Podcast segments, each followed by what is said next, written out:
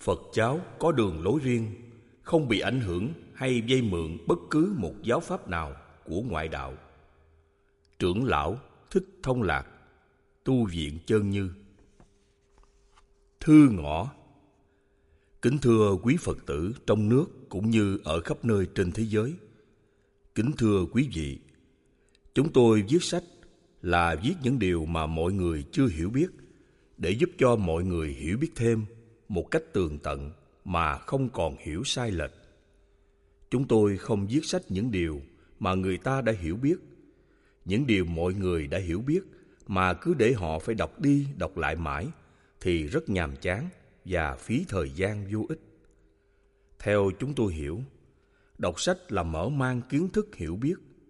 Cho nên khi đọc những điều chưa hiểu biết, làm cho mình hiểu biết thêm những điều mới mẻ, thì đó là bồi dưỡng kiến thức hiểu biết. Còn ngược lại chẳng lợi ích gì, còn mất công sức và làm tốn phí thời gian. Có phải vậy không thưa quý vị? Vì thế, những người viết sách cần nên lưu ý các vấn đề này. Viết sách mà cứ nhai đi nhai lại mãi những điều người khác đã viết rồi thì cuốn sách không có giá trị. Cho nên viết sách không có đề tài mới mẻ thì không nên viết. Vì viết sách không phải cầu danh, cầu lợi, buôn bán sách, mà viết vì lợi ích cho mọi người đọc. Kinh sách đã bày bán đầy phố, đầy chợ, đầy các vỉa hè. Những loại kinh sách như vậy còn có giá trị gì? Cầm lên một cuốn sách đọc thử, thì thấy văn chương chữ nghĩa toàn là trộm ý trộm lời của người khác. Tại sao có rất nhiều đề tài mà mọi người không hiểu, sao quý vị không viết mà lại đi trộm văn, trộm ý của người khác mà viết? Đề tài thứ nhất, con người có linh hồn hay không? Với đề tài này, sao quý vị không viết cho mọi người biết? Đề tài thứ hai, kinh sách Đại Thừa chịu ảnh hưởng tư tưởng nào của người Trung Quốc? Đề tài thứ ba, kinh sách Thiền Tông chịu ảnh hưởng tư tưởng nào của người Trung Quốc? Đề tài thứ tư, những giáo pháp này đưa người tu hành đi đến đâu? Đề tài thứ năm, những giáo pháp này có đúng là của Phật giáo hay không? Đề tài thứ sáu, đường lối tu theo Phật giáo như thế nào đúng và như thế nào sai? Đề tài thứ bảy, cái gì sinh ra con người và con người chết đi về đâu? Đề tài thứ tám, con người chết, cái gì tiếp tục đi tái sinh? Tám câu hỏi trên đây là những đề tài giúp cho quý vị viết những bộ sách có giá trị mà không phải nhai lại kiến giải của những người khác. Chúng tôi viết sách thường chọn lựa những đề tài nào mà mọi người chưa hiểu. Vì thế khi đọc sách, chúng tôi đã làm cho quý vị có một kiến thức hiểu biết rộng hơn. Mọi người thường hiểu con người có linh hồn. Cho nên chúng tôi viết sách chỉnh đốn lại sự hiểu sai như vậy là sai lầm. Nhờ đó, đề tài viết mới mẻ và phong phú làm cho người đọc càng say mê trong sự hiểu biết mới mẻ này. Những đề tài của chúng tôi viết thường vượt lên mọi phong tục tập quán từ xưa đến nay và các triết lý tôn giáo. Vì thế, làm cho tư tưởng con người bị đảo lộn không còn đứng vững trên lập trường tư tưởng truyền thống và tôn giáo của họ. Càng viết, chúng tôi càng cố gắng hơn để lột trần một sự thật để mọi người hiểu biết con người không có linh hồn đi tái sinh từ kiếp này đến kiếp khác. Chúng tôi viết sách không có mục đích bài bác linh hồn hay kinh sách đại thừa và thiền tông. Nhưng vì một sự thật linh hồn không có và kinh sách đại thừa và thiền tông có nhiều cái sai. Những điều sai đó đã khiến cho mọi người lạc vào ảo tưởng, trở thành những người bệnh thần kinh. Vì thế, chúng tôi không thể làm ngơ cho nên những gì chúng tôi viết trong sách là cố gắng giúp cho mọi người hiểu biết những điều chưa hiểu biết, giúp cho mọi người hiểu biết một sự thật mà không một người nào hay một tôn giáo nào lừa gạt quý vị được. Kính thưa quý vị, trong cuộc đời không ai là người thông suốt tất cả trời, đất, vũ trụ và con người.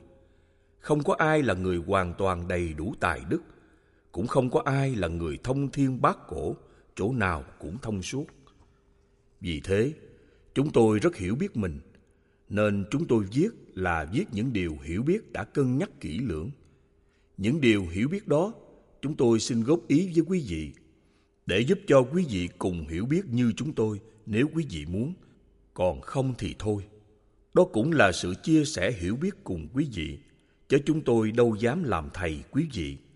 Xin quý vị hiểu và tha thứ cho. Kính ghi, Hòa Thượng Thích Thông Lạc Lời nói đầu Phật giáo có một đường lối tu tập độc lập, riêng biệt, không chịu ảnh hưởng bất cứ một giáo pháp nào của các tôn giáo khác. Vì thế, tất cả giáo pháp hiện có trong các kinh sách không có một pháp môn nào tu học như Phật giáo. Bởi giáo pháp của Phật giáo là chân lý của loài người. Nó không phải là triết lý suông hay tưởng giải của con người kiến giải viết ra, nên nó mang tính chất thiết thực, cụ thể, chứ không trừu tượng, ảo tưởng, mơ hồ, ảo giác, vân vân như các giáo pháp của ngoại đạo mà từ xưa đến nay chúng ta thường gặp rất nhiều, nhất là trong tam tạng kinh điển chữ Hán của Trung Quốc. Như vậy, những lời dạy thật sự của Đức Phật chúng ta phải tìm ở đâu? Muốn tìm những lời dạy chân thật của Đức Phật thì chúng ta có hai chỗ dựa để tìm. Thứ nhất, nên tìm một người tu tập làm chủ, sinh, già, bệnh, chết. Đó là cuốn tự điển sống của Đạo Phật. Thứ hai, nên tìm đọc bộ kinh Nikaya do Hòa Thượng Minh Châu chuyển ngữ từ Bali sang Việt ngữ. Từ khi biết được Phật giáo và nghiên cứu, chúng tôi mới hiểu rõ bốn chân lý của Phật giáo là một sự thật của kiếp người. Riêng cá nhân chúng tôi nhận xét và cũng như qua nhiều ý kiến của quý Phật tử, người hiểu biết về Phật giáo, họ đều cho rằng trên thế gian này chỉ có giáo pháp của Đức Phật độc nhất, vô nhị, không có một giáo pháp nào của ngoại đạo so sánh hơn được. Vì giáo pháp của Đức Phật là chân lý của nhân loại và những pháp tu hành rất gần gũi với con người, nên được mọi người chấp nhận với lòng tin tuyệt đối. Cho nên, bài pháp đầu tiên được Đức Phật thuyết giảng cho năm anh em Kiều Trần Như nghe, đó là bài pháp Tứ Diệu Đế. Tứ Diệu Đế là một bài pháp xác định bốn sự thật của loài người rất khoa học. Nhờ đó mà con người mới hiểu rõ. Làm người luôn luôn lúc nào cũng thọ khổ. Khổ từ trong bụng mẹ, khổ khi xuất thai ra khỏi bụng mẹ, khổ từ tuổi còn bé thơ, khổ từ tuổi trưởng thành thanh niên, khổ từ tuổi trung niên, khổ từ tuổi già yếu suy nhược và khổ trước khi chết. Tuy thọ khổ suốt thời gian dài một kiếp người như vậy, nhưng có mấy ai hiểu biết. Vì thế, cứ luôn luôn tạo ra biết bao nhiêu hành động ác và thiện, để rồi tất cả hành động ác thiện đó trở thành những từ trường nghiệp.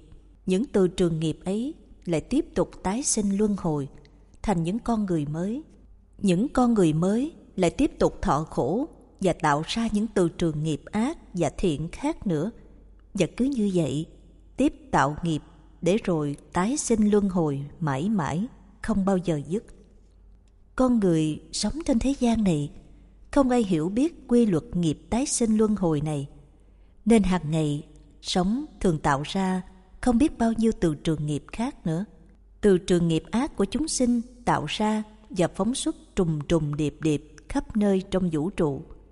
Có người cho rằng chết là hết, đó là tư tưởng duy vật biện chứng. Với tư tưởng hiểu biết như vậy là chấp đoạn. Vì thế, mặc tình làm ác thường đem đến sự đau khổ cho mình, cho người. Thật là một tư tưởng thiếu sáng suốt, thiếu sự hiểu biết nên thường tự mình làm khổ mình và khổ cả thế gian. Còn những người chấp thường cho con người khi chết thì linh hồn tiếp tục đi tái sinh luân hồi. Nhưng hỏi về linh hồn là chất lượng gì, hình dạng ra sao, thì không một người nào biết đâu trả lời. Lênh quanh như những người mù rờ voi, thật là tội nghiệp. Bởi con người thường còn không phải là linh hồn mà sự thường còn của con người chỉ là những từ trường nghiệp mà thôi. Bởi vậy, con người trên thế gian này còn nhiều điều chưa thông hiểu, mà những điều ấy đang xảy ra xung quanh họ hàng ngày. Thế mà họ cứ tự mãn cho mình đã là người hiểu biết đủ rồi, chẳng cần phải học hỏi gì hơn nữa. Do sự tự mãn đó mà con người trên thế gian này giống như người mù mà không biết mình mù. Cho nên, người ngu mà biết mình ngu, đó là người có trí tuệ. Đó là tục ngữ của Việt Nam mà ông bà chúng ta thường nhắc đi nhắc lại mãi. Nếu không nhờ chân lý thứ tư của đạo Phật, thì làm sao con người hiểu biết nền đạo đức nhân bản, nhân quả? Nền đạo đức này mang lại cho họ có một phong cách sống, không làm khổ mình, khổ người và khổ tất cả chúng sinh. Đó là một lối sống hoàn toàn làm chủ mọi sự khổ đau của kiếp người. Vì thế, đạo Phật được gọi là đạo giải thoát. Giải thoát bằng tri kiến hiểu biết, nên đạo Phật được gọi là đạo trí tuệ. Thiên đàng, cực lạc đối với đạo Phật không phải là một thế giới siêu hình, mà là một sự sống chung của mọi người trên thế gian này bằng cách đối xử nhau bằng tri kiến đạo đức nhân bản. Nhờ thế, đạo Phật mới được gọi là chân lý của loài người.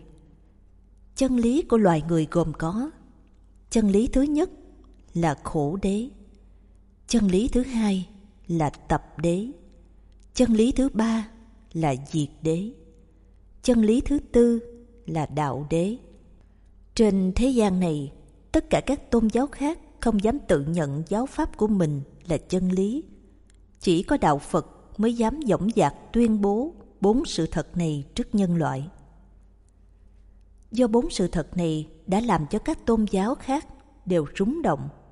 Những tư tưởng thế giới siêu hình, Phật, Tiên, Ngọc Hoàng, Thượng Đế, Thái Thượng Lão Quân, Thần, Thánh, Quỷ, Ma, dân dân đã bị lộn đầu xuống đất.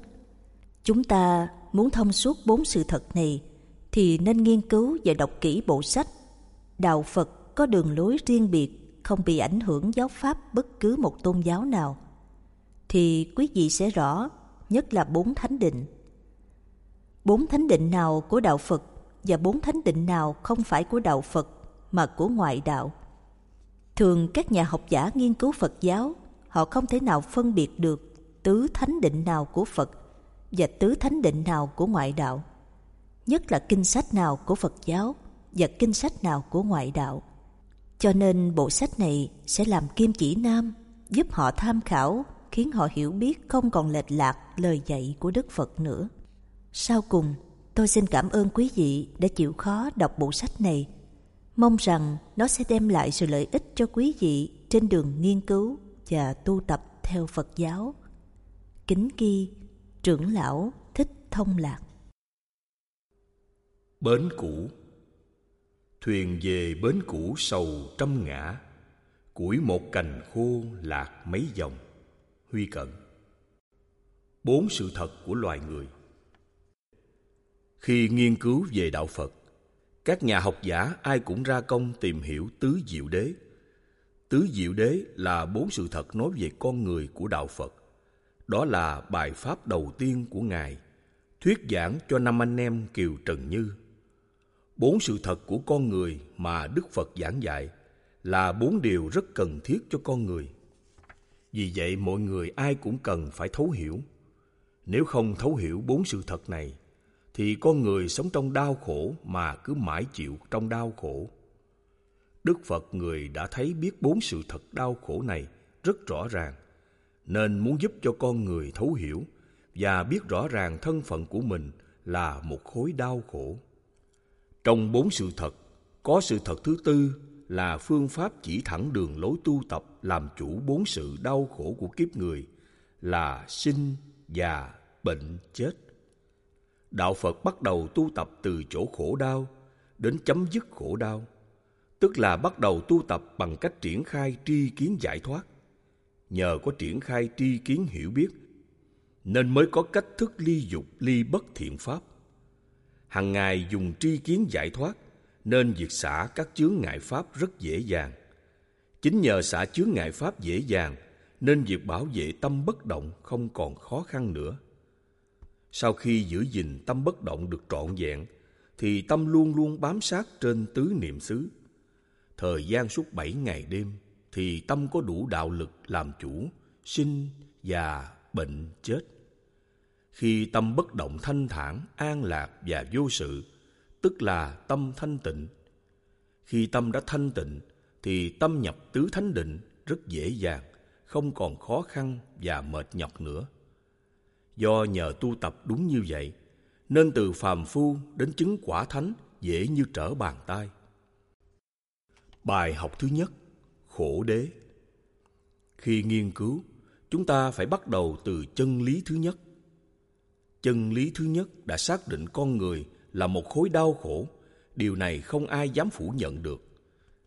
Cho nên con người khổ đau từ lúc nằm trong bụng mẹ cho đến khi chết, rồi lại tiếp tục tái sinh vào bụng mẹ nữa.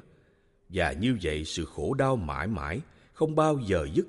Từ đời này kế tiếp đời khác như một vòng tròn khổ đau không có lối thoát ra. Nhưng may mắn thay, chúng ta nhờ ơn Đức Phật, người chỉ dạy đường lối tu tập để con người thoát ra khỏi vòng tròn đau khổ này. Nhưng có mấy ai đã hiểu biết như vậy và cố gắng thoát ra khỏi vòng tròn đau khổ? Con người ai cũng sợ khổ, ai cũng muốn thoát khổ, nhưng họ không muốn lìa dục, không muốn xa ác pháp. Vì thế, họ luôn luôn cứ làm ác, sống trong ác thường làm khổ mình, khổ người và khổ chúng sinh. Dục chính là nguyên nhân sinh ra muôn dạng sự đau khổ. Vì thế con người tu tập thì có tu tập mà cứ mãi mê ôm dục khư khư trong lòng, không muốn lìa dục. Tu như vậy làm sao giải thoát được hỡi quý vị? Tu mãi không đạt được kết quả giải thoát, rồi cho đó là con đường của đạo Phật khó tu. Sự thật con đường giải thoát của đạo Phật không phải khó tu, mà khó hay dễ đều là do con người. Nếu những ai muốn thoát khổ thì tu hành rất dễ dàng thoát khổ. Họ chỉ cần ly dục, ly ác pháp trong tâm của mình thì ngay đó là có giải thoát liền. Chứ đâu phải ngồi liêm diêm như con cốc trong niệm khởi như thiền tông Trung Quốc. Cho nên những ai không muốn sống ly dục, ly ác pháp là những người còn ham muốn sống trong đau khổ.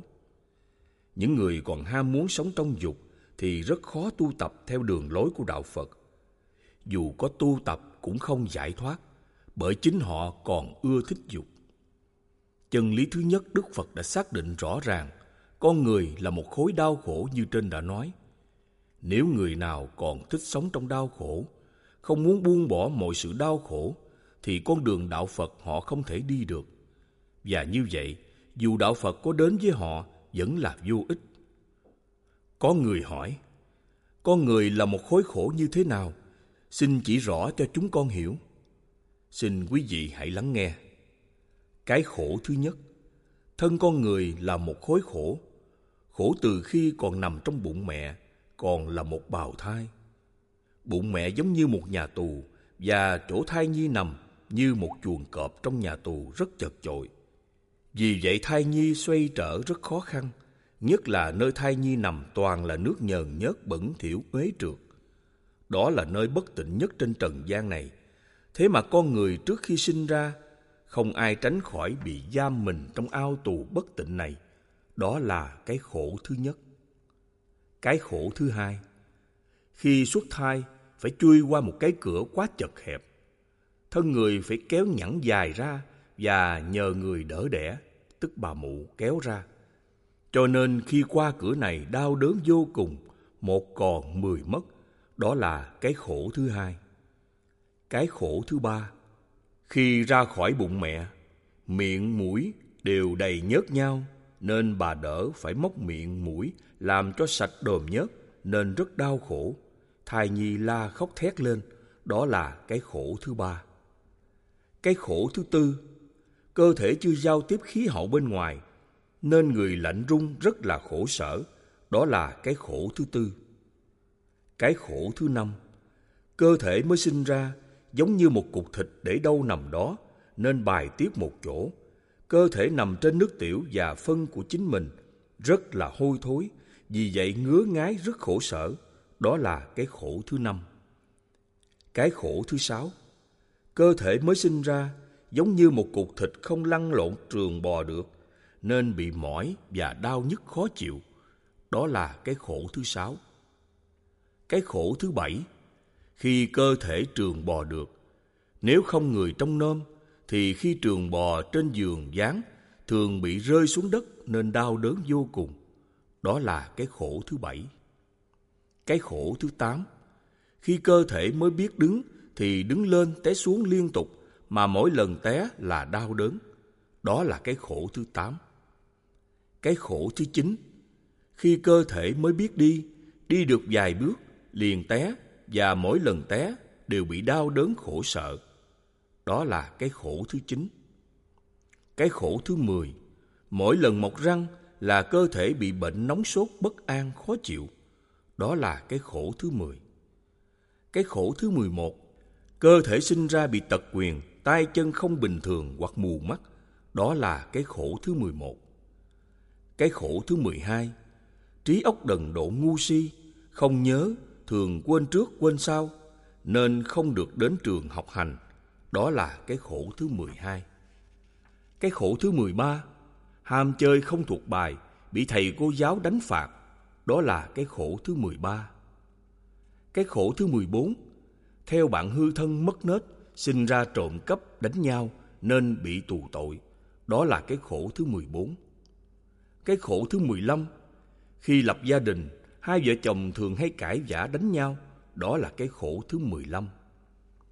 Cái khổ thứ mười sáu, vợ chồng sinh con đẻ cái phải nuôi bồng ẩm. Đó là cái khổ thứ mười sáu. Cái khổ thứ mười bảy, khi con cái bệnh đau phải cho uống thuốc, ăn cháo, đi bác sĩ, đôi khi phải ở lại bệnh viện. Đó là cái khổ thứ mười bảy. Cái khổ thứ mười tám, cơ thể già yếu đi đứng không vững vàng thường run rẩy. Đó là cái khổ thứ mười tám. Cái khổ thứ mười chín, không tự ăn uống được, con cái phải đút từng muỗng cơm hay cháo. Đó là cái khổ thứ mười chín. Cái khổ thứ hai mươi, khi cơ thể sắp chết không chỗ nào không đau nhức. Đó là cái khổ thứ hai mươi. Trên đây là hai mươi cái khổ khi có thân con người. Cho nên Đức Phật dạy làm người khổ. Chỉ khi nào chấm dứt không còn làm người, làm chúng sinh nữa thì mới hết khổ. Nhưng muốn chấm dứt làm người, làm chúng sinh thì phải làm sao? Phải theo đường lối bát chánh đạo của Phật giáo tu tập thì mới chấm dứt mọi khổ đau này. Vậy xin mời quý vị hãy nghiên cứu tập sách Phật giáo không bị ảnh hưởng bất cứ một giáo pháp nào của ngoại đạo thì sẽ rõ. Trường Giang Sóng gợn Trường Giang buồn điệp điệp con thuyền xuôi máy nước song song Thơ của Huy Cận Bài học thứ hai, Tập đế Tập đế là đế thứ hai trong bốn đế mà Đức Phật đã xác định. Đó là nguyên nhân sinh ra muôn sự đau khổ của con người trên hành tinh này. Vậy nguyên nhân sinh ra đau khổ con người trên hành tinh này như thế nào? Tập đế là lòng tham muốn của con người. Vậy làm người có ai không có lòng tham muốn không? Không ai dám bảo rằng con người không có lòng tham muốn. Cho nên con người ai cũng có lòng tham muốn cả. Tham muốn nhiều hay tham ít mà thôi. Nhưng làm con người bảo rằng không tham muốn là sai, không đúng. Chính vì lòng tham muốn mà con người phải chịu khổ vô vàng cây đắng. Bởi gốc khổ của con người là lòng tham muốn. Cho nên Đức Phật dạy, lòng tham muốn của con người là nguyên nhân sinh ra muôn sự khổ đau. Lòng ham muốn ấy là một sự thật. Nó là bản chất của con người khi còn ở trong bụng mẹ, nên Đức Phật gọi nó là chân lý thứ hai. Con người sinh ra từ nghiệp, nhưng chủ động để đi tái sanh là dục. Dục tức là lòng tham muốn của con người. Cho nên đạo Phật là đạo diệt dục. Người còn lòng dục thì không thể tu theo đạo Phật. Thường mọi người ngồi im lặng bất động thì tâm hay lăng xăng nghĩ ngợi điều này thế kia. Đó là do lòng dục của con người. Bởi vậy, Phật dạy, người mới tu tập phải dùng tri kiến giải thoát để hàng ngày ly dục ly bất thiện pháp. ly dục ly bất thiện pháp là thấy ngay có giải thoát liền. Quý vị cứ làm thử xem có đúng như vậy không? Người nào siêng năng trong từng phút, từng giây ly dục ly bất thiện pháp thì người ấy luôn luôn ở trong tâm bất động. Tâm luôn luôn bất động là chứng đạo. Cho nên chứng đạo của Phật giáo đâu phải khó khăn. Nếu biết cách tu tập thì chứng đạo một cách rất dễ dàng. Ở đời, người ta thường bảo lòng ham muốn của con người là túi tham không đáy. Đúng vậy, lòng ham muốn của con người tham biết bao nhiêu cũng không hết ham muốn. Có cái này thì ham muốn cái khác. Một, ham muốn ăn, món ăn này, món ăn khác. Tham muốn ăn thứ này đến thứ khác. Cho nên thức ăn ngày ngày người ta chế biến đủ loại. Bước vô gian hàng buôn bán thực phẩm, không biết bao nhiêu mặt hàng ăn uống. Hai, ham muốn mặc quần này, áo kia, cho nên bước vào cửa hàng buôn bán quần áo, thì mặt hàng may mặc đủ loại, đủ màu sắc và bông hoa đủ kiểu. ba Ham muốn nhà ở, có nhà này thì ham muốn nhà khác. Nhà vừa cất xong khi thấy nhà người khác sang đẹp hơn thì lại sinh tâm ham muốn. Bởi vậy, sự ham muốn biết sao cho vừa lòng ham muốn. Chính lòng ham muốn không biết dừng thì sự khổ đau sẽ không bao giờ dứt. 4. Ham muốn danh làm ông này, bà kia. Khi làm được ông này bà kia thì lại ham muốn làm ông bà lớn hơn nữa. Cho nên lòng ham muốn không bao giờ cùng. 5. Ham muốn lợi của cải tài sản tiền bạc, nhiều bao nhiêu cũng không đủ. Có một trăm thì muốn có một triệu. Khi có một triệu thì lại ham muốn có một tỷ. Đó là lòng ham muốn không bao giờ đủ. 6. Ham muốn dâm dục, bao nhiêu vợ cũng không đủ. Khi có bà này thì lại muốn bà kia. Cho nên gặp phụ nữ thì nhìn ngó say mê không bao giờ buông bỏ được. 7. Ham muốn nhậu nhẹt rượu chè say xỉn không bao giờ biết dừng. Do đó con người rượu chè say xỉn trở thành kẻ giết người một cách dễ dàng. Trong xã hội ngày xưa cũng như ngày nay, biết bao nhiêu người say xỉn giết người không gớm tay. 8. Ham muốn xe cộ, có xe này đòi xe khác. Trong nhà năm ba chiếc xe mà còn muốn xe khác nữa. 9. Ham muốn đi chơi du ngoạn nơi này nơi khác, đi không biết bao nhiêu chỗ mà vẫn còn muốn đi. 10. Ham muốn có nhiều người phục vụ làm tay sai lính hầu người hạ. Thế mà chưa vừa còn muốn mọi người phục dịch mình nhiều hơn nữa. 11. Ham muốn mình là con người có tài có đức hơn người. Nhưng khi có tài có đức thì lại muốn hơn nữa Thật là lòng ham muốn biết sao cho vừa, cho đủ. 12. Ham muốn làm thầy thiên hạ, muốn ai cũng tôn xưng mình là thầy, dân dân. Cho nên tu hành chưa làm chủ, sinh, già, bệnh, chết, mà đã rời bỏ chỗ ẩn cư tu hành để tiếp xúc Phật tử, lập chùa to, Phật lớn, làm trụ trì ngôi chùa này, tịnh xá kia, niệm Phật đường nọ, Bài học thứ ba, Diệt đế Diệt đế là một trạng thái tâm vô lậu. Tâm vô lậu có nghĩa là tâm không còn tham, sân, si, mạng, nghi nữa. Khi thân tâm không còn tham, sân, si, mạng, nghi nữa là tâm đã giải thoát. Diệt đế có nghĩa là diệt hết mọi sự khổ đau, tức là diệt tận gốc đau khổ. Trạng thái chấm dứt mọi khổ đau, đó là tâm bất động, thanh thản, an lạc và vô sự. Tâm bất động thanh thản, an lạc và vô sự là một sự thật. Vì mọi người dù chưa tu tập một pháp môn nào cả, nhưng vẫn có trạng thái tâm này. Nếu chúng ta cứ ngồi lại im lặng và lắng nghe, sẽ nhận ra liền tâm bất động đó.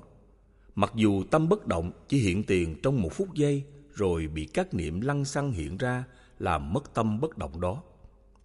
Tâm vô lậu này là một sự thật của con người nên Đức Phật gọi nó là chân lý thứ ba trong đạo Phật. Chân lý thứ ba của Phật giáo là một sự thật nên Đức Phật chỉ thẳng cho chúng ta biết để hộ trì và bảo vệ chân lý này. Một chân lý để giúp con người thoát ra khỏi con đường đầy đau khổ, để giúp con người chấm dứt luân hồi và không còn đi tái sinh nữa. Sau khi nghiên cứu kỹ về chân lý thứ ba của Phật giáo, chúng tôi mới thấy đạo Phật rất tuyệt vời với cái tên là đạo giải thoát. Đúng vậy, nếu ai biết giữ gìn và bảo vệ chân lý này thì giải thoát ngay liền tại chỗ, không phải cần có thời gian tu tập. Xin quý vị vui lòng lắng nghe chúng tôi, chỉ thẳng cho quý vị nhận ngay liền chân lý thứ ba không có khó khăn, nhất là không cần phải tu tập mà quý vị vẫn nhận ra chân lý một cách dễ dàng. Bởi chân lý không phải bên ngoài quý vị, mà nó là tâm quý vị. Bây giờ, xin quý vị ngồi im lặng rồi lắng nghe tâm của quý vị hiện ra một trạng thái bất động, thanh thản, an lạc và vô sự. Trạng thái đó là chân lý thứ ba. Khi nhận ra chân lý thứ ba rồi, chúng ta mới thấy sự giải thoát của Phật giáo là chân thật, không dối người, không dối mình. Khi nhận ra chân lý thứ ba, nếu ai muốn được giải thoát thì cố gắng giữ gìn và bảo vệ chân lý đó thì thân tâm không còn đau khổ nữa. Khi nhận ra chân lý thứ ba mà xem thường không năng nổ chuyên cần siêng năng tu tập, bảo vệ và giữ gìn thì cuộc sống luôn luôn đau khổ như một người chưa biết đạo. Chúng tôi xin nhắc lại quý vị, chân lý thứ ba rất quan trọng trong sự tu tập đi trên đường giải thoát. Người nào muốn cầu giải thoát thì chỉ cần nhận ra chân lý này. Khi nhận ra chân lý này, chỉ cần biết sống với nó là chứng đạo. Cho nên, chứng đạo của Phật rất đơn giản, dễ dàng, không mấy khó khăn chút nào cả. Bởi vậy, chúng ta đến với đạo Phật là đến với sự giải thoát ngay liền, không phải chờ tu tập năm hay mười năm. Quý vị cứ nghe chúng tôi nói, quý vị cứ làm thử xem, thì sẽ thấy ngay liền giải thoát. Bài học thứ tư, Đạo Đế Đạo Đế, đó là một chương trình giáo dục đào tạo người tu chứng quả vô lậu. Nó có tên riêng gọi là Bát Chánh Đạo, tức là tám lớp tu học. Tám lớp tu học như sau. một Chánh kiến hai Chánh tư duy ba Chánh ngữ bốn Chánh nghiệp năm Chánh mạng 6. Chánh tinh tấn 7. Chánh niệm 8. Chánh định 8 lớp tu học này được phân chia ra làm 3 cấp như sau. Cấp 1. Tu học giới luật gồm có 5 lớp, từ lớp chánh kiến đến lớp chánh mạng. Cấp 2. Tu học thiền định gồm có 2 lớp, từ lớp chánh tinh tấn đến lớp chánh niệm. Cấp 3. Tu học tuệ tam minh gồm có một lớp chánh định. Như trên đã trình bày, đạo đế là một chương trình giáo dục đào tạo những bậc tu chứng thánh quả A-la-hán. Đó là một sự thật chứ không dùng lời dối người. Xin quý vị đừng nghĩ quả A-la-hán là cao siêu vi diệu.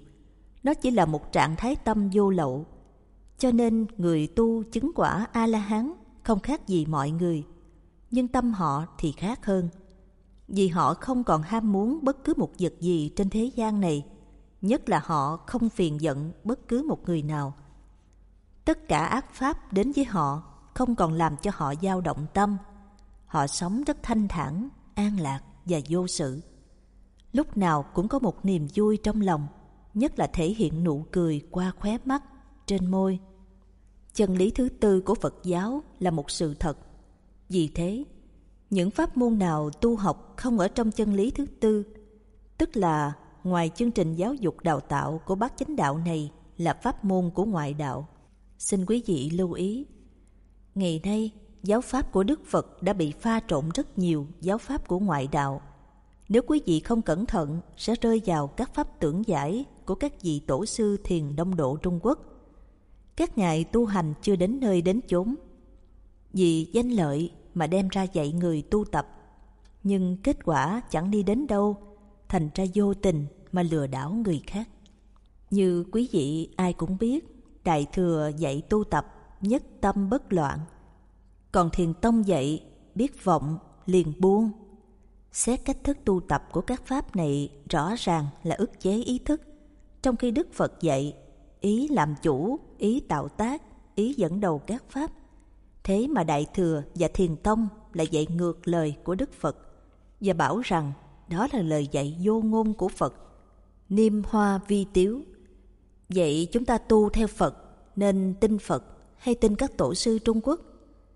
Từ khi Phật giáo Trung Quốc truyền sang qua Việt Nam, làm cho Phật giáo Việt Nam không còn Phật giáo Việt Nam nữa.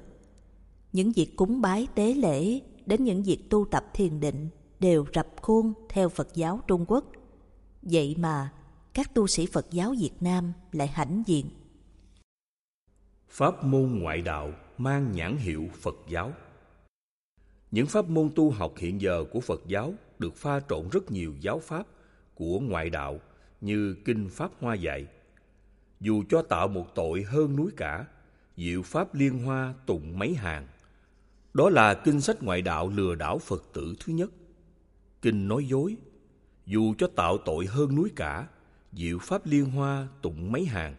Làm gì có chuyện tạo tội ác làm khổ người mà tụng kinh hết tội bao giờ. Chỉ có những người Phật tử ngu ngốc mới tin những lời dạy như vậy. Trong khi Đức Phật dạy, các con tự thấp đuốc lên mà đi, ta không cứu khổ các con được. Thế mà ở đây chỉ có tụng kinh Pháp Hoa dài ba hàng là tội ác như núi sẽ tiêu tan. Như vậy chúng ta tự hỏi, có một người trộm cắp, cướp của, giết người, chỉ có về nhà ngồi tụng niệm dài ba câu kinh Pháp Hoa thì công an không bao giờ bắt vào tù. Nếu công an không bắt giam những kẻ trộm cướp của giết người như vậy thì thế gian này sẽ ra sao? Quý vị cứ suy ngẫm đi, nếu nhà nước không đặt ra pháp luật bắt giam cầm những kẻ làm ác, gây rối trật tự an ninh thì xã hội này ra sao? Nếu ai cũng tụng kinh Pháp Hoa rồi mặc tình đi làm ác, gây ra đau khổ cho muôn người mà không có pháp luật trừng trị thì đất nước đó là đất nước loạn chứ không phải là một đất nước thanh bình. Do trộm cắp cướp của giết người mà có chư Phật chư Bồ Tát gia hộ thì còn ai dám bắt họ phải không quý vị? Nếu có sự gia hộ như vậy thì ai cũng muốn đi ăn trộm, ăn cướp, giết người để làm giàu sung sướng hơn, chứ đi ra làm kiếm từng đồng từng cắt quá vất vả.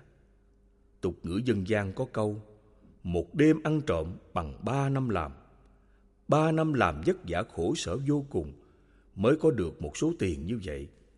Thế mà chỉ mới bằng người đi ăn trộm trong một đêm thì thật là làm nghề ăn trộm sung sướng biết mấy, phải không thưa quý vị? Nếu ai cũng nghĩ như vậy, thì thế gian này toàn là những người ăn trộm, thì xã hội này sẽ còn gì? Rồi đây con người hiền lương sống sẽ ra sao? Người ta cứ dựa vào kinh Pháp Hoa, dù cho tạo tội hơn núi cả, diệu Pháp Liên Hoa tụng mấy hàng. Kinh Đại Thừa dạy câu này làm cho những người sống có đạo đức trong xã hội, họ chẳng còn lòng tin vào những kinh sách này. Chỉ cần cầu cúng tụng niệm kinh Pháp Hoa rồi đi ăn trộm, ăn cướp thì sẽ có chư Phật, chư Bồ Tát của Đại Thừa sẽ gia hộ thì bao nhiêu tội ác giết người cướp của như núi như non sẽ đều bị diệt trừ, không còn một chút khổ ách nào đến với họ.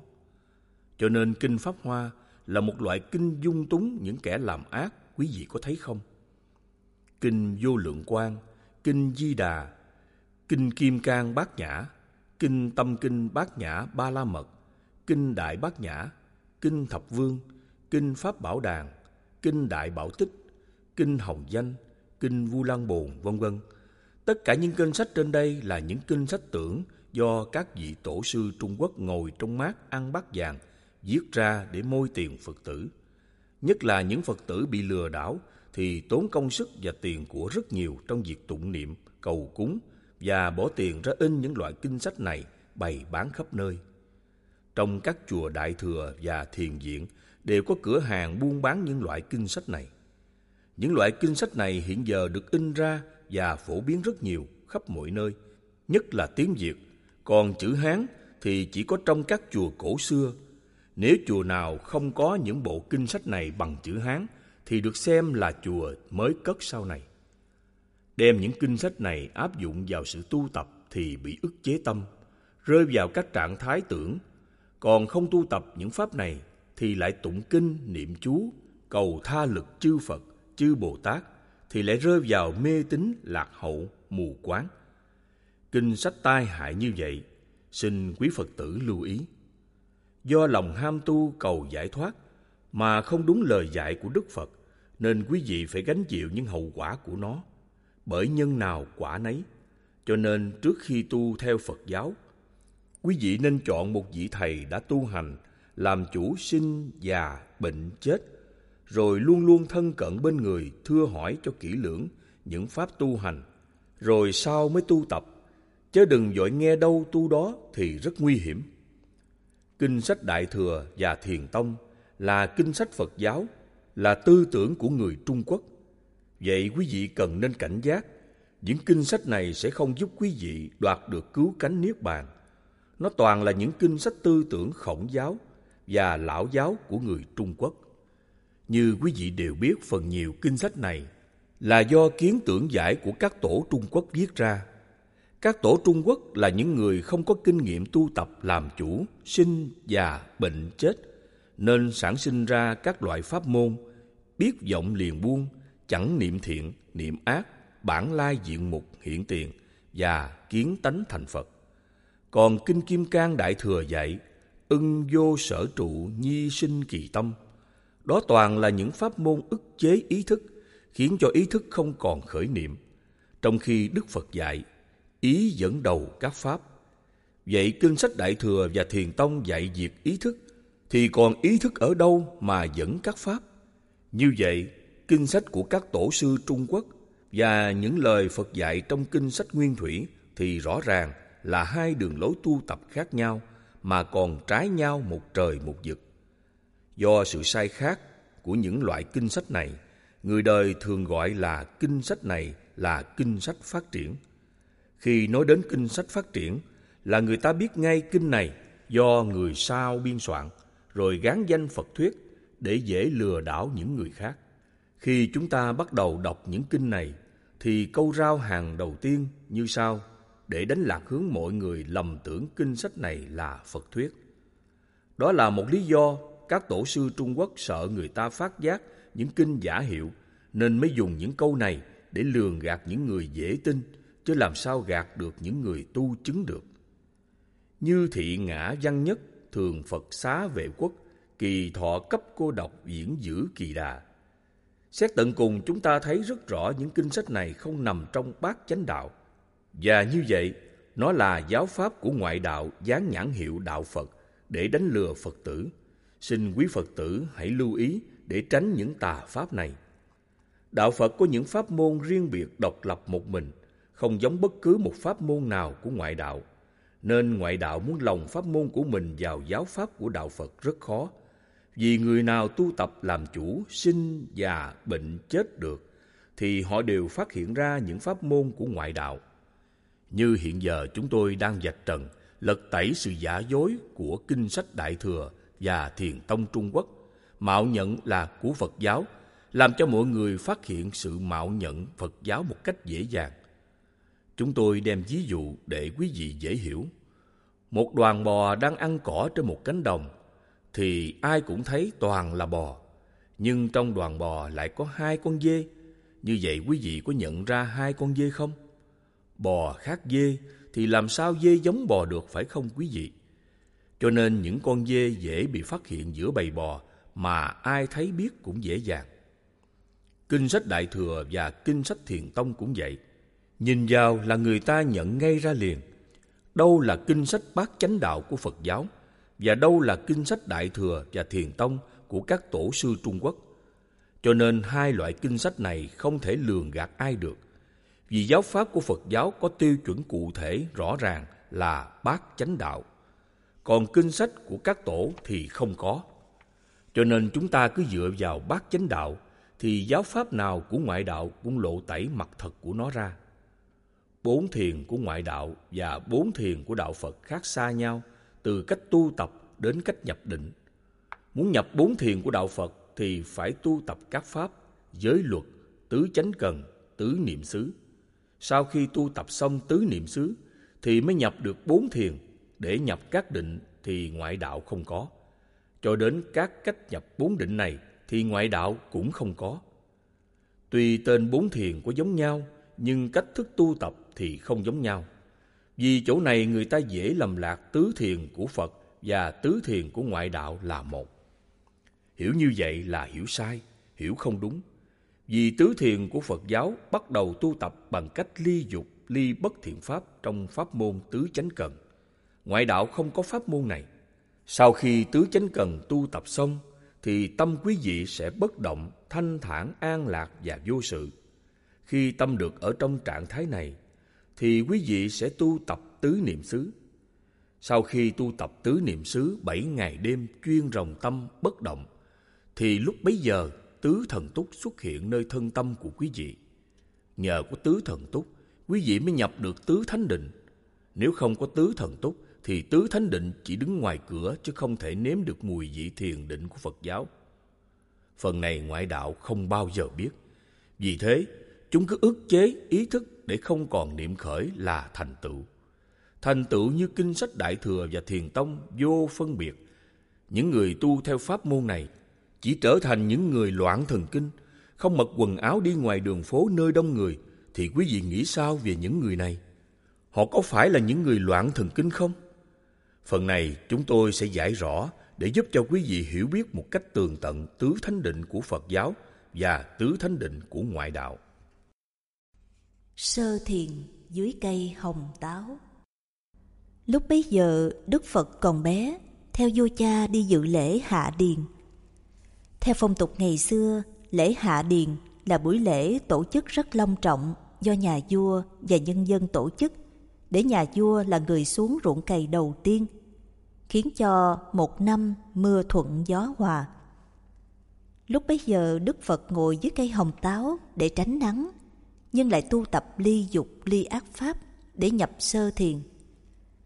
Sơ thiền này chắc chắn là sơ thiền của ngoại đạo. Vì lúc bấy giờ Đức Phật còn là một cháu bé ngây thơ, chỉ biết bắt chước người lớn như vua cha và các quan trong triều được lục sư ngoại đạo dạy tu tập bốn thiền. Do tư duy điều này chính chắn nên chúng tôi xác định bốn thiền này của ngoại đạo. Vì lúc bấy giờ Đức Phật chưa tu chứng đạo vì thế, không thể gọi bốn thiền này là của đạo Phật. Bốn thiền này là của lục sư trong Đức Phật. Xin quý Phật tử cần lưu ý và quan tâm đến những điểm sai khác nhau trong bốn thiền này của ngoại đạo và của Phật giáo mà chúng tôi chỉ rõ để quý vị hiểu biết tường tận pháp nào đúng và pháp nào sai, pháp nào của Phật giáo và pháp nào của ngoại đạo. Những học giả nghiên cứu đọc đến đoạn kinh này thì phải xem xét cho kỹ. Thì sơ thiền của ngoại đạo và sơ thiền của Đức Phật là hai pháp môn chứ không phải một pháp môn. Chớ đừng nghe tên sơ thiền thì cho cả hai pháp này là một. Sơ thiền của ngoại đạo cũng bảo ly dục ly ác pháp mới nhập sơ thiền. Và sơ thiền của Phật giáo cũng bảo như vậy. Nhưng ly dục ly ác pháp có nhiều cách. Sơ thiền của ngoại đạo ly dục ly bất thiện pháp bằng cách tu tập ức chế ý thức, không cho ý thức khởi niệm. Khi ý thức không khởi niệm thì cho đó là nhập sơ thiền. Đó là một sự sai khác về cách tu tập không giống nhau chút nào cả. Sơ thiền của Phật tu tập cũng gọi ly dục ly bất thiện pháp. Nhưng cách thức ly dục ly bất thiện pháp không giống như sơ thiền của ngoại đạo. Bởi ly dục ly bất thiện pháp của Phật là phải bắt đầu sống đúng giới luật của Phật đã dạy. Nếu giới luật chưa sống đúng, thì dù tu như thế nào cũng không ly dục ly bất thiện pháp được. Cho nên người ta không hiểu biết vì không ai hướng dẫn chỉ dạy những sự sai khác trong tu tập sơ thiền của Phật giáo và của ngoại đạo. Người ta đâu hiểu rằng sơ thiền của Phật và sơ thiền của ngoại đạo là hai pháp môn và cách thức tu tập cũng khác xa như chúng tôi đã nói ở trên. Như chúng tôi đã nói ở trên, bắt đầu tu tập sơ thiền của Phật giáo là phải sống đúng giới luật. Khi sống đúng giới luật là đã ly dục ly ác pháp phần thô. Khi dục và ác pháp phần thô đã ly thì giới luật mới sống nghiêm chỉnh. Còn giới luật chưa sống đúng nghiêm chỉnh thì dục và ác pháp thô chưa ly. Dục và ác pháp thô chưa ly thì dù ta tu pháp môn nào cũng bị ức chế ý thức hết. Chính chỗ này là điều quan trọng mà quý vị Phật tử cần nên lưu ý. Nếu không lưu ý những điều quan trọng này, dù quý vị có ham tu cũng chỉ uổng công mà thôi. Như chúng tôi đã nói, muốn ly dục, ly bất thiện pháp, thì quý vị nên lấy giới luật làm pháp đầu tiên, rồi kế đó mới tu tập pháp môn tứ chánh cần, ngăn ác, diệt ác pháp, sinh thiện, tăng trưởng pháp. Đây là pháp thứ hai trong khi tu tập ly dục, ly bất thiện. Và như vậy, sơ thiền của ngoại không có pháp môn này có đúng như vậy không, thưa quý vị? Khi tu tập pháp môn tứ chánh cần, do ngăn ác và diệt các ác pháp, nên tâm bất động, thanh thản, an lạc và vô sự. Vì thế, tâm luôn luôn bám trên tứ niệm xứ. Tu tập đến đây, pháp nhập sơ thiền của ngoại đạo cũng không có. Như vậy chúng ta thấy sơ thiền của ngoại đạo và sơ thiền của Phật không giống nhau quá rõ ràng. Khi tâm bám trên tứ niệm xứ bảy ngày đêm, thì tâm có đủ đạo lực. Đạo lực đó gọi là tứ thần túc. Tứ thần túc gồm có một Tinh tấn như ý túc hai Định như ý túc ba Tuệ như ý túc bốn Dục như ý túc Tu tập đến đây, hành giả có định như ý túc thì mới nhập được bốn thiền của Phật giáo. Và như vậy, bốn thiền của Phật giáo và bốn thiền của ngoại đạo không giống nhau chút nào cả. Thiền của ngoại đạo muốn nhập không cần định như ý túc, vì pháp tu tập của ngoại đạo không có định như ý túc, mà chỉ có một pháp duy nhất là ức chế ý thức, làm cho ý thức không khởi niệm, rồi bảo đó là ly dục, ly ác pháp. Bây giờ quý vị đã hiểu sơ thiền của đạo Phật và sơ thiền của ngoại đạo. Tên thì giống nhau, nhưng pháp tu tập để nhập vào bốn thiền thì khác nhau, một trời, một vực. Cho nên đức phật ngồi dưới cây hồng táo tu tập sơ thiền. Đó là sơ thiền của ngoại đạo. Còn đức phật tu tập sơ thiền dưới cội bồ đề là sơ thiền của đạo phật. Vì sơ thiền dưới cội bồ đề là do đức phật truy tìm pháp môn tu tập để nhập được sơ thiền. Vì lý do này, chúng tôi mới nói rằng đạo Phật có đường lối tu tập riêng, không bị ảnh hưởng dù bất cứ một pháp môn nào của ngoại đạo. Không vô biên xứ tưởng Đức Phật rời bỏ cung vàng, điện ngọc, vợ đẹp, con thơ, liền đi tìm một tu sĩ ngoại đạo nổi tiếng nhất bấy giờ, nhập được định không vô biên xứ tưởng. Vị tu sĩ ngoại đạo này có tên là Alaka Kalama. Đức Phật đến thọ giáo với Ngài và được hướng dẫn tận tường. Chẳng bao lâu sau, Đức Phật đã chứng nhập được không vô biên xứ tưởng. Sau khi chứng nhập không vô biên xứ tưởng, Ngài nhìn lại tâm mình vẫn thấy tâm tham, sân, si, mạng, nghi còn nguyên vẹn. Nên Đức Phật đến từ giả vị thầy đã hết lòng truyền dạy cho mình. Ngài xin từ giả đi nơi khác để tìm pháp nào tu tập giải thoát làm chủ bốn sự khổ đau, sinh, già, bệnh chết. Sau khi nghe được người đệ tử của mình xin từ giả, thì Ngài Alaka Kalama hết lời khuyên ngăn Đức Phật ở lại. Nhưng Đức Phật một mực xin đi tìm một vị thầy khác, mong sao nhờ dạy tu tập được giải thoát mọi khổ đau của bản thân và sau này có thể giúp đỡ mọi người tu tập làm chủ, sinh, già, bệnh, chết. Phi tưởng, phi phi tưởng xứ khi Đức Phật rời khỏi đạo tràng của Alara Kalama, rồi vượt sông Hằng tìm đến đạo tràng Udaka Kramanputta học đạo. Ở đây, Đức Phật cũng được vị thầy này sẵn sàng chỉ dạy. Đức Phật tu tập chẳng bao lâu liền nhập được định phi tưởng phi phi tưởng xứ. Định phi tưởng phi phi tưởng xứ là một loại định cao nhất của ngoại đạo lúc bấy giờ. Nên các vị thầy ngoại đạo có có ai tu đạt được thiền định này nhưng chỉ có Đức Phật nỗ lực tu tập trong một thời gian ngắn mà Ngài đã nhập được một cách dễ dàng. Khi nhập xong định phi tưởng phi phi tưởng xứ thì Đức Phật được Ngài utaka kramabutta chia cho nửa tòa để cùng lãnh chúng.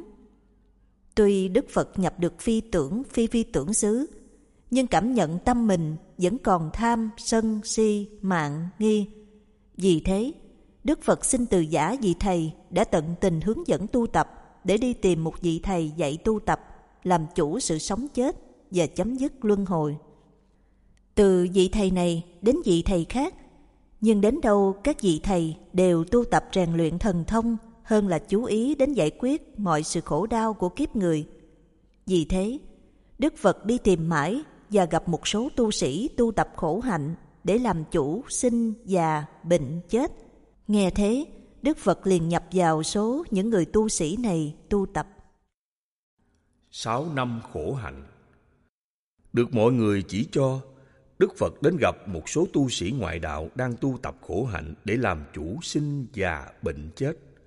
Ngài nhập vào nhóm tu sĩ tu khổ hạnh, bền chí tu tập suốt sáu năm. Vì ăn quá ít nên cơ thể Ngài kiệt quệ. Ngài không còn đứng dậy đi tới lui như bình thường được, chỉ nằm thở thôi thóp chờ chết. Một cô bé chăn dê trông thấy thương hại nên dắt một bát sữa đem cúng dường đổ cho Đức Phật uống. Nhờ bát sữa mà Đức Phật hồi phục sức khỏe. Khi sức khỏe hồi phục, Ngài tư duy suy nghĩ, khổ hạnh không mang lại sự giải thoát mà còn làm thêm khổ đau. Từ sự suy nghĩ này, bắt đầu Đức Phật từ bỏ khổ hạnh, rời xa nhóm tu sĩ khổ hạnh và hướng về dòng sông Ni Liên, tìm nơi yên tĩnh tu hành một mình. Dưới cội Bồ đề, trước mặt là dòng sông Ni Liên, mặt nước lẳng lờ trôi về một chân trời vô định.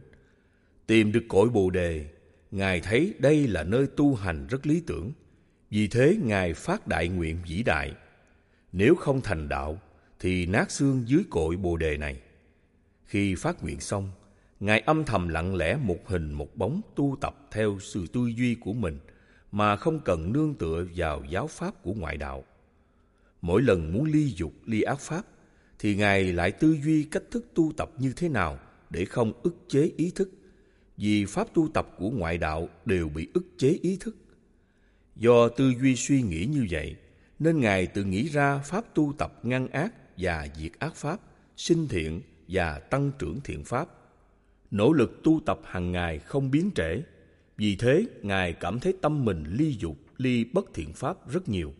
Nên Ngài tiếp tục tu tập cho đến khi tâm rất tự nhiên, bất động, thanh thản, an lạc và vô sự. Do kết quả này và cộng với sự siêng năng cần mẫn tu tập, nên Ngài đặt tên phương pháp tu tập này là Tứ Chánh Cần, tức là bốn pháp chân chánh cần phải tu tập hàng ngày. Bởi vậy giáo pháp của Đức Phật do Ngài tu tập theo sự suy nghĩ tư duy của Ngài mà sản sinh ra các pháp. Các pháp này do chính từ Ngài là cha đẻ của nó, nên chúng tôi nói rằng Phật giáo có đường lối riêng, không bị ảnh hưởng hay vay mượn bất cứ một giáo pháp nào của ngoại đạo. Sơ thiền dưới cội Bồ đề.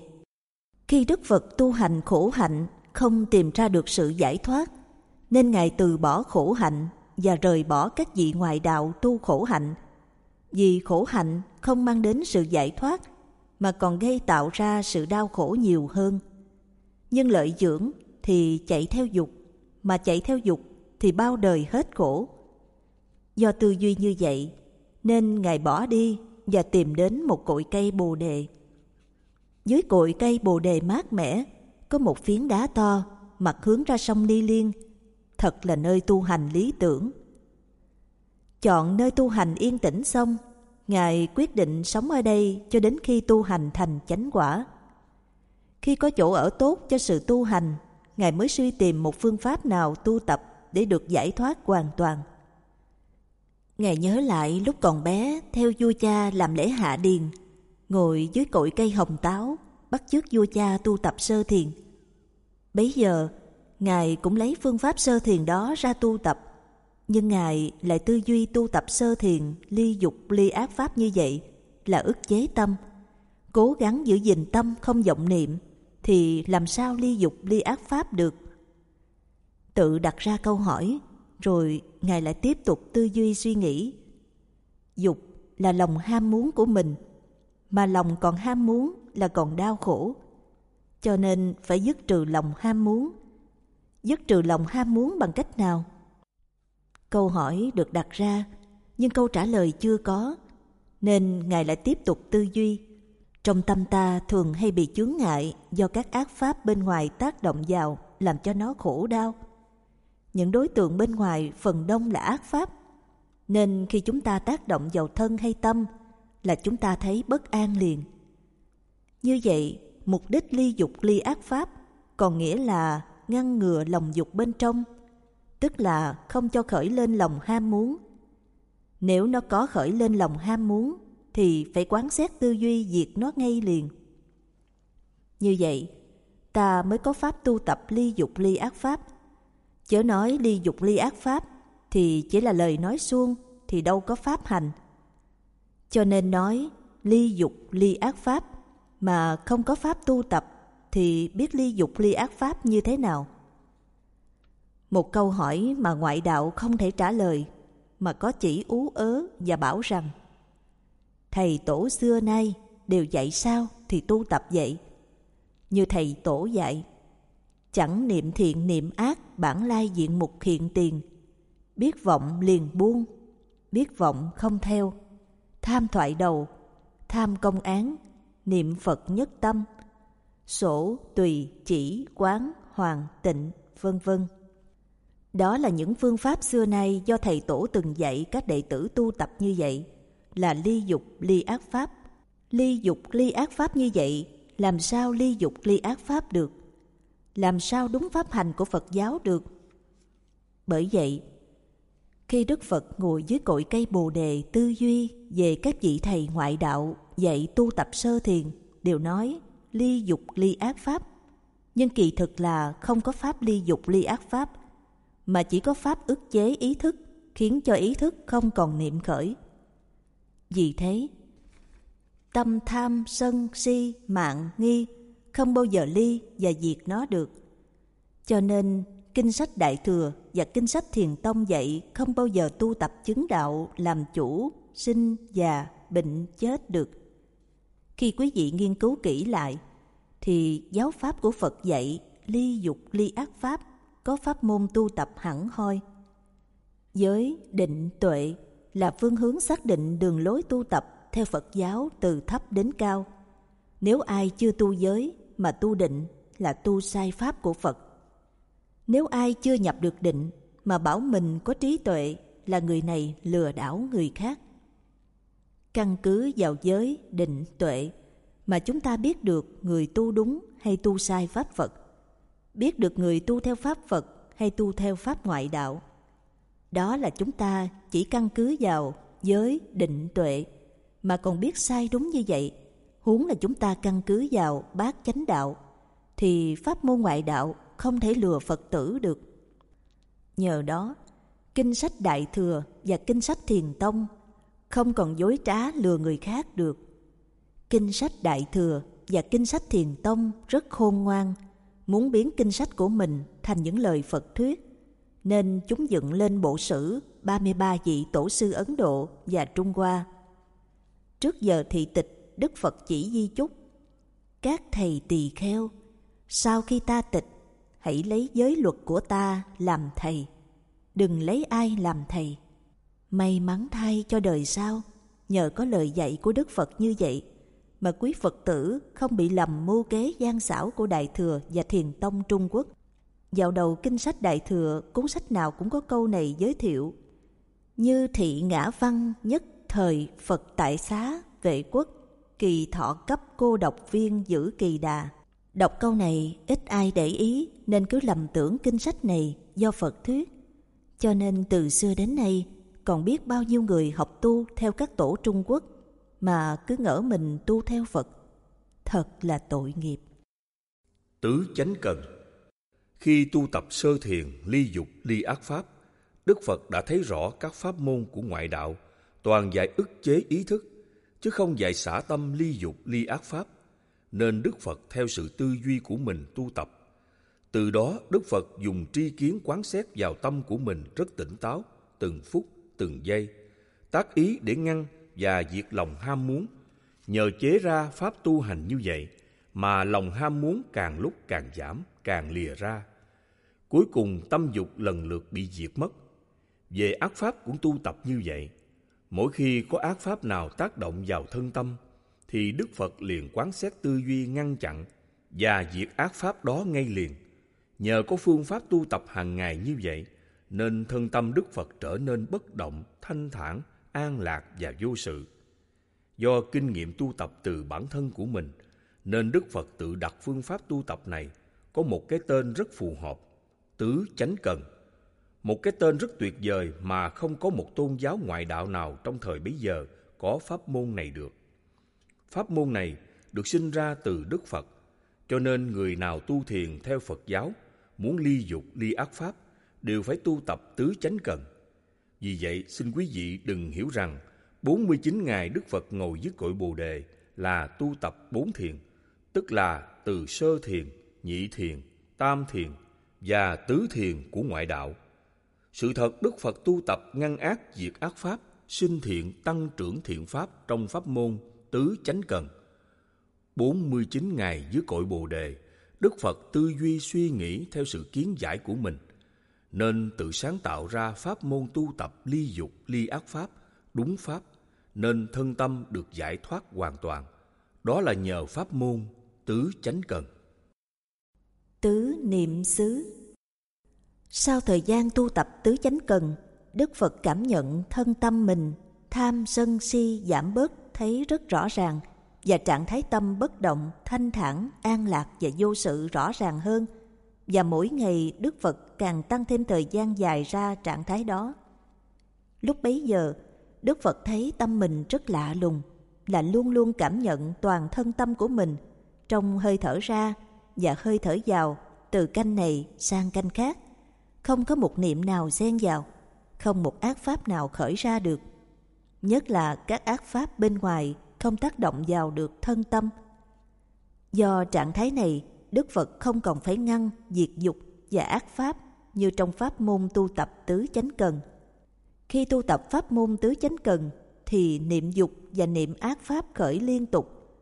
Còn bây giờ thì khác xa, tâm không có một niệm ác hay dục khởi lên một cách rất tự nhiên, chứ không phải còn gò bó ra công tu tập như ngày xưa nữa với cách quán xét thân thọ tâm pháp này từ ngày này sang ngày khác chỉ duy nhất có một cảm nhận, quán xét trên toàn thân khi trạng thái này xuất hiện, thì sự tu tập tâm bất động của đức phật rất dễ dàng và thoải mái suốt thời gian còn lại hơn 7 ngày trong 49 ngày tu tập dưới cội Bồ đề, Đức Phật thấy rất rõ tâm mình có một cảm nhận trên thân quán thân như vậy, không có một tâm niệm nào khác nữa. Trong suốt bảy ngày đêm mà Đức Phật tưởng chừng như trong một thời gian rất ngắn hơn một phút. Ở trạng thái tâm này kéo dài cho đến khi tâm vô lậu hoàn toàn. Nhờ tâm vô lậu hoàn toàn nên mới có đầy đủ tứ thần túc. Đó là lúc chứng đạo giải thoát. Từ trạng thái tu tập tâm này, Đức Phật mới đặt cho nó một cái tên đúng nghĩa, quán bốn chỗ của nó tứ niệm xứ. Bởi vậy, pháp môn tứ niệm xứ chỉ có đạo Phật mới có, còn tất cả các tôn giáo khác đều không có pháp môn này. Tại sao lại gọi là tứ niệm xứ? Tứ niệm xứ có nghĩa là bốn nơi dùng để quán xét. Nó gồm có một Thân Thân là phần cơ thể, đầu, mình, hai tay và hai chân. hai Thọ là các cảm thọ của thân và tâm. 3. Tâm là phần sáu thức tiếp xúc sáu trần. 4. Pháp là thân thọ tâm và sáu trần đang xung quanh chúng ta. Trong bốn nơi này, chỉ cần quán xét một nơi là quán xét tất cả bốn nơi, cho nên mới gọi là tứ niệm xứ. Tứ niệm xứ là một phương pháp tu tập lớp thứ bảy, tức là lớp chánh niệm trong bát chánh đạo. Lớp thứ bảy là lớp tu chứng đạo của Phật giáo. Ngoài pháp môn tứ niệm xứ thì không có pháp nào tu chứng đạo giải thoát được. Ngoại đạo không bao giờ có pháp môn tứ niệm xứ, cho nên ngoại đạo không có ai tu chứng đạo giải thoát. Nhờ có pháp môn tứ niệm xứ nên ngoại đạo không thể lừa dối Phật tử, lấy pháp môn của mình cho là pháp môn của Phật được. Trước khi nhập diệt, Ngài đã di chúc. Sau khi ta nhập diệt, các vị tỳ kheo hãy lấy giới luật và giáo pháp của ta mà làm thầy. Giáo pháp mà Đức Phật đã di chúc ở đây là pháp môn tứ niệm xứ. Lịch trình tu tập của Đức Phật từ những pháp môn ngoại đạo đến tứ thiền của Phật giáo.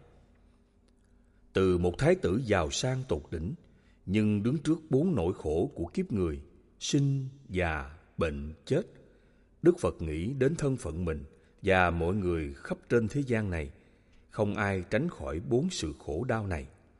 Đức Phật tư duy, làm sao cứu mình, cứu gia đình mình và mọi người thoát ra bốn sự đau khổ này. Chính vì những khổ đau này mà những tôn giáo ra đời dạy con người tu tập thế này hay thế khác để mong thoát khổ. Nhưng ngoại đạo tu toàn pháp môn ức chế ý thức thì không làm sao làm chủ bốn sự khổ đau này được.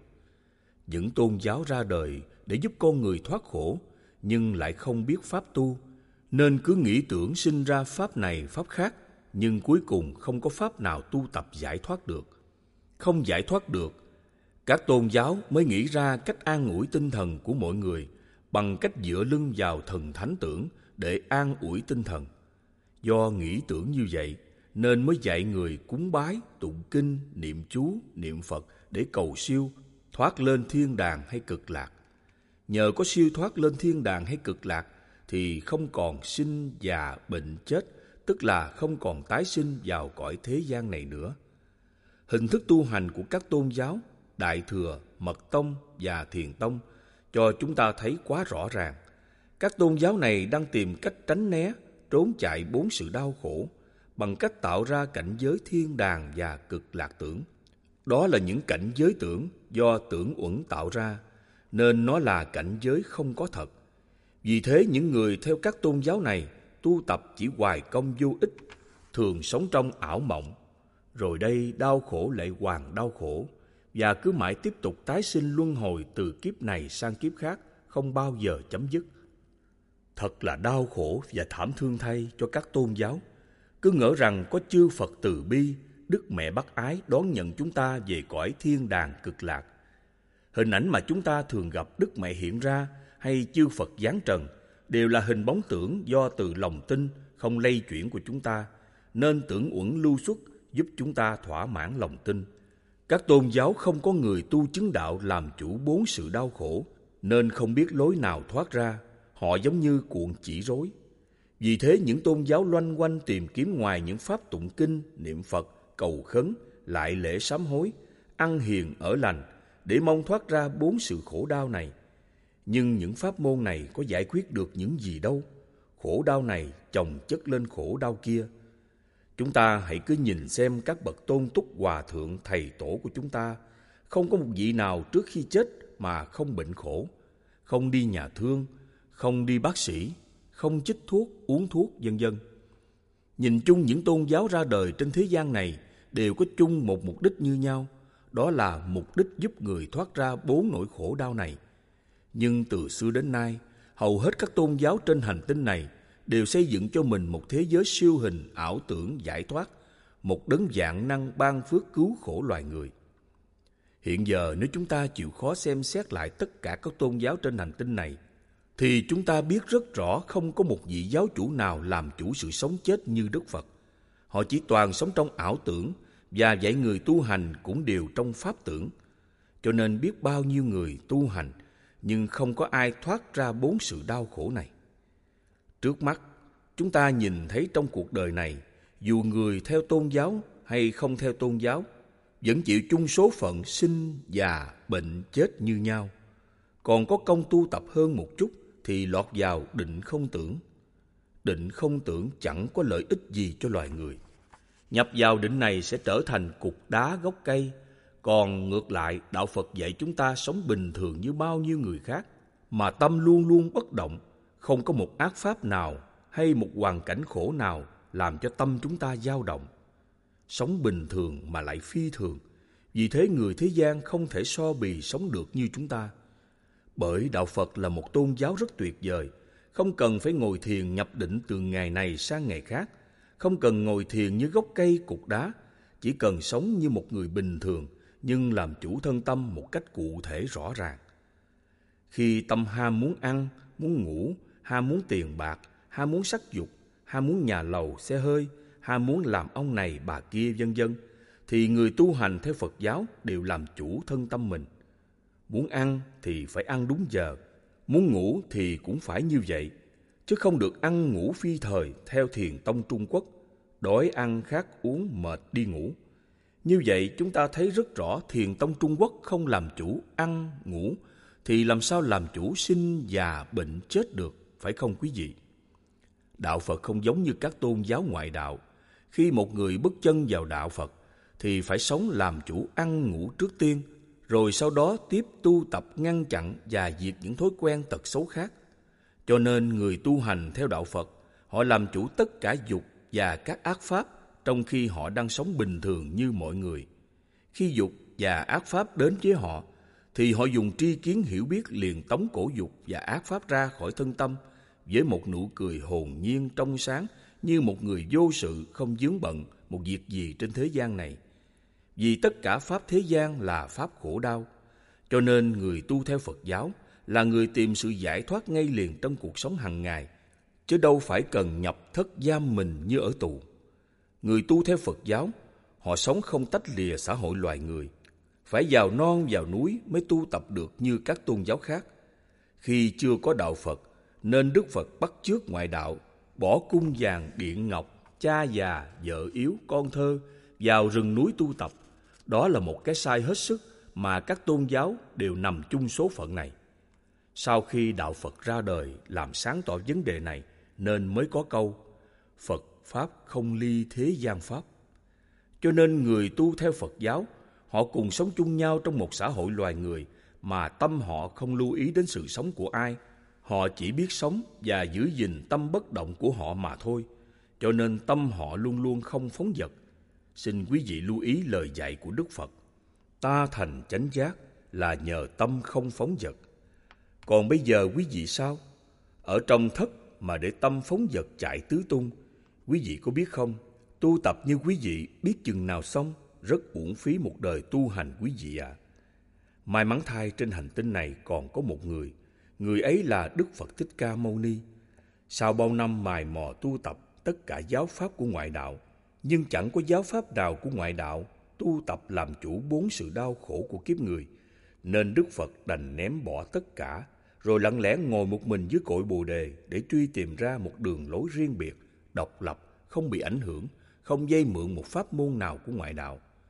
Nếu một người tu theo Phật giáo mà không hiểu điều này tức là không hiểu Phật giáo. Như chúng ta biết, hiện giờ mọi người khắp nơi trên thế giới họ đều tu theo Phật giáo, nhưng sự thật họ đang tu theo pháp môn của ngoại đạo. Quý vị có thấy điều này không? Họ còn cho Phật giáo có 84.000 pháp môn, cho nên pháp môn nào của ngoại đạo cũng đều là của Phật giáo hết. Những lời dạy này của ngoại đạo, xin quý vị lưu ý đừng để bị lừa đảo. Phật có giáo pháp của Phật, ngoại đạo có giáo pháp của ngoại đạo.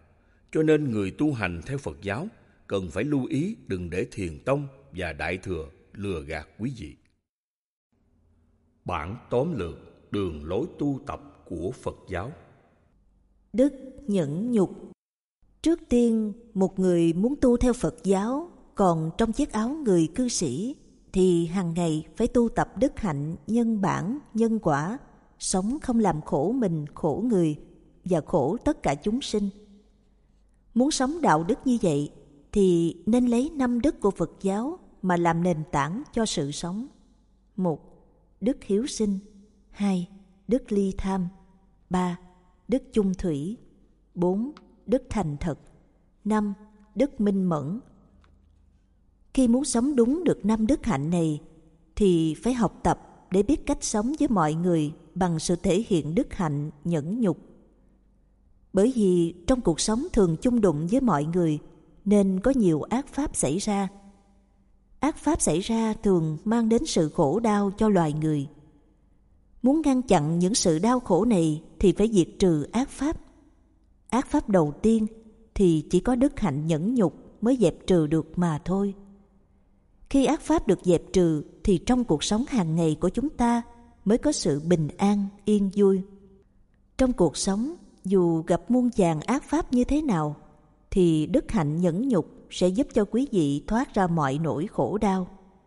Vì vậy, hạnh nhẫn là hàng đầu trong sự tu tập theo Phật giáo.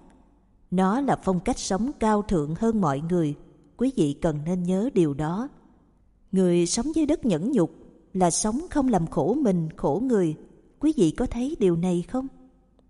Ai sống được dưới đất nhẫn nhục là nâng cao sự sống của mình ngang hàng với những thánh nhân.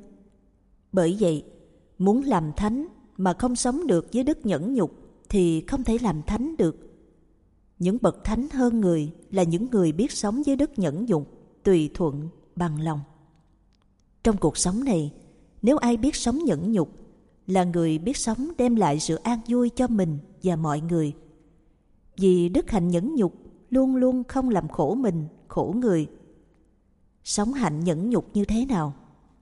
Một, người ta chửi mình, mình không nên chửi lại, đó là hạnh nhẫn nhục. Hai, người ta đánh mình, mình không nên đánh lại, đó là hạnh nhẫn nhục. Ba, người ta nói dối không thật, nhưng mình không nên chỉnh sửa sai những điều đó. Vì chỉnh sửa sai những điều đó, người ta sẽ xấu hổ, sinh thù quán. 4. Người ta nói nặng lời với mình, những lời nói thô lỗ, mình không nên nặng lời và dùng những lời nói thô lỗ với họ.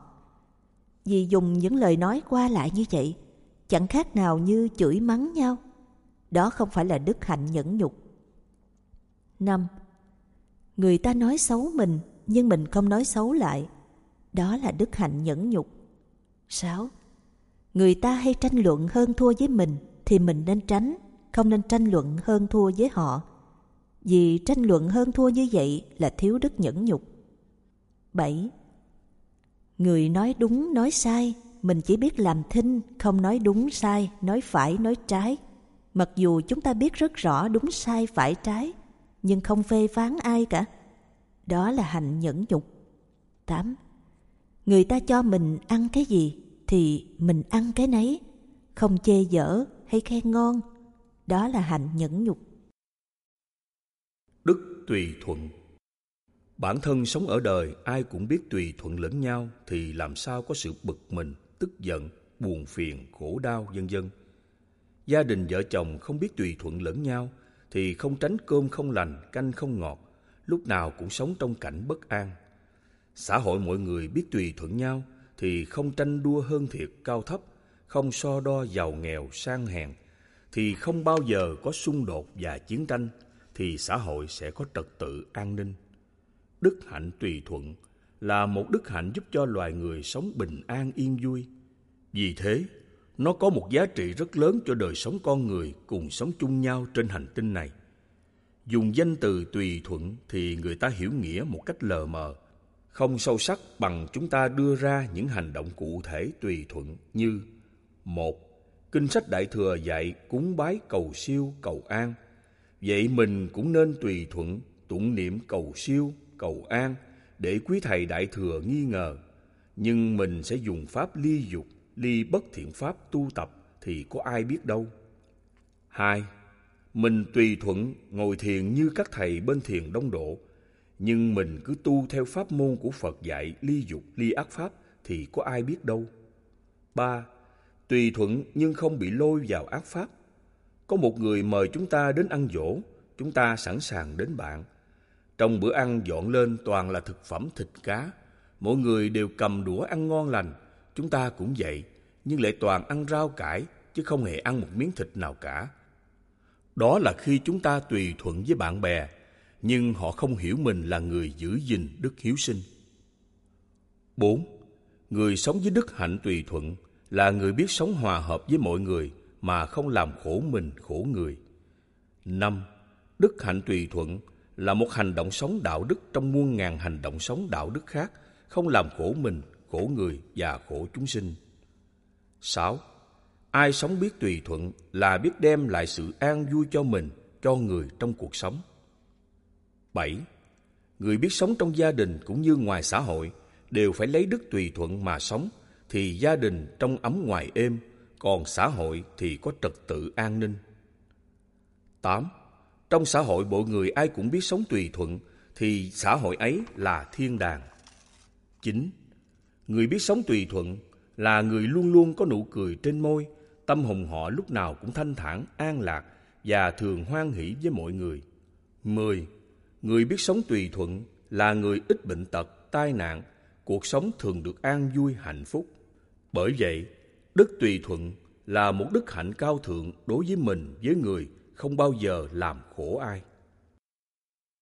Đức bằng lòng Bằng lòng là một đức hạnh xả tâm cao nhất trong Phật giáo.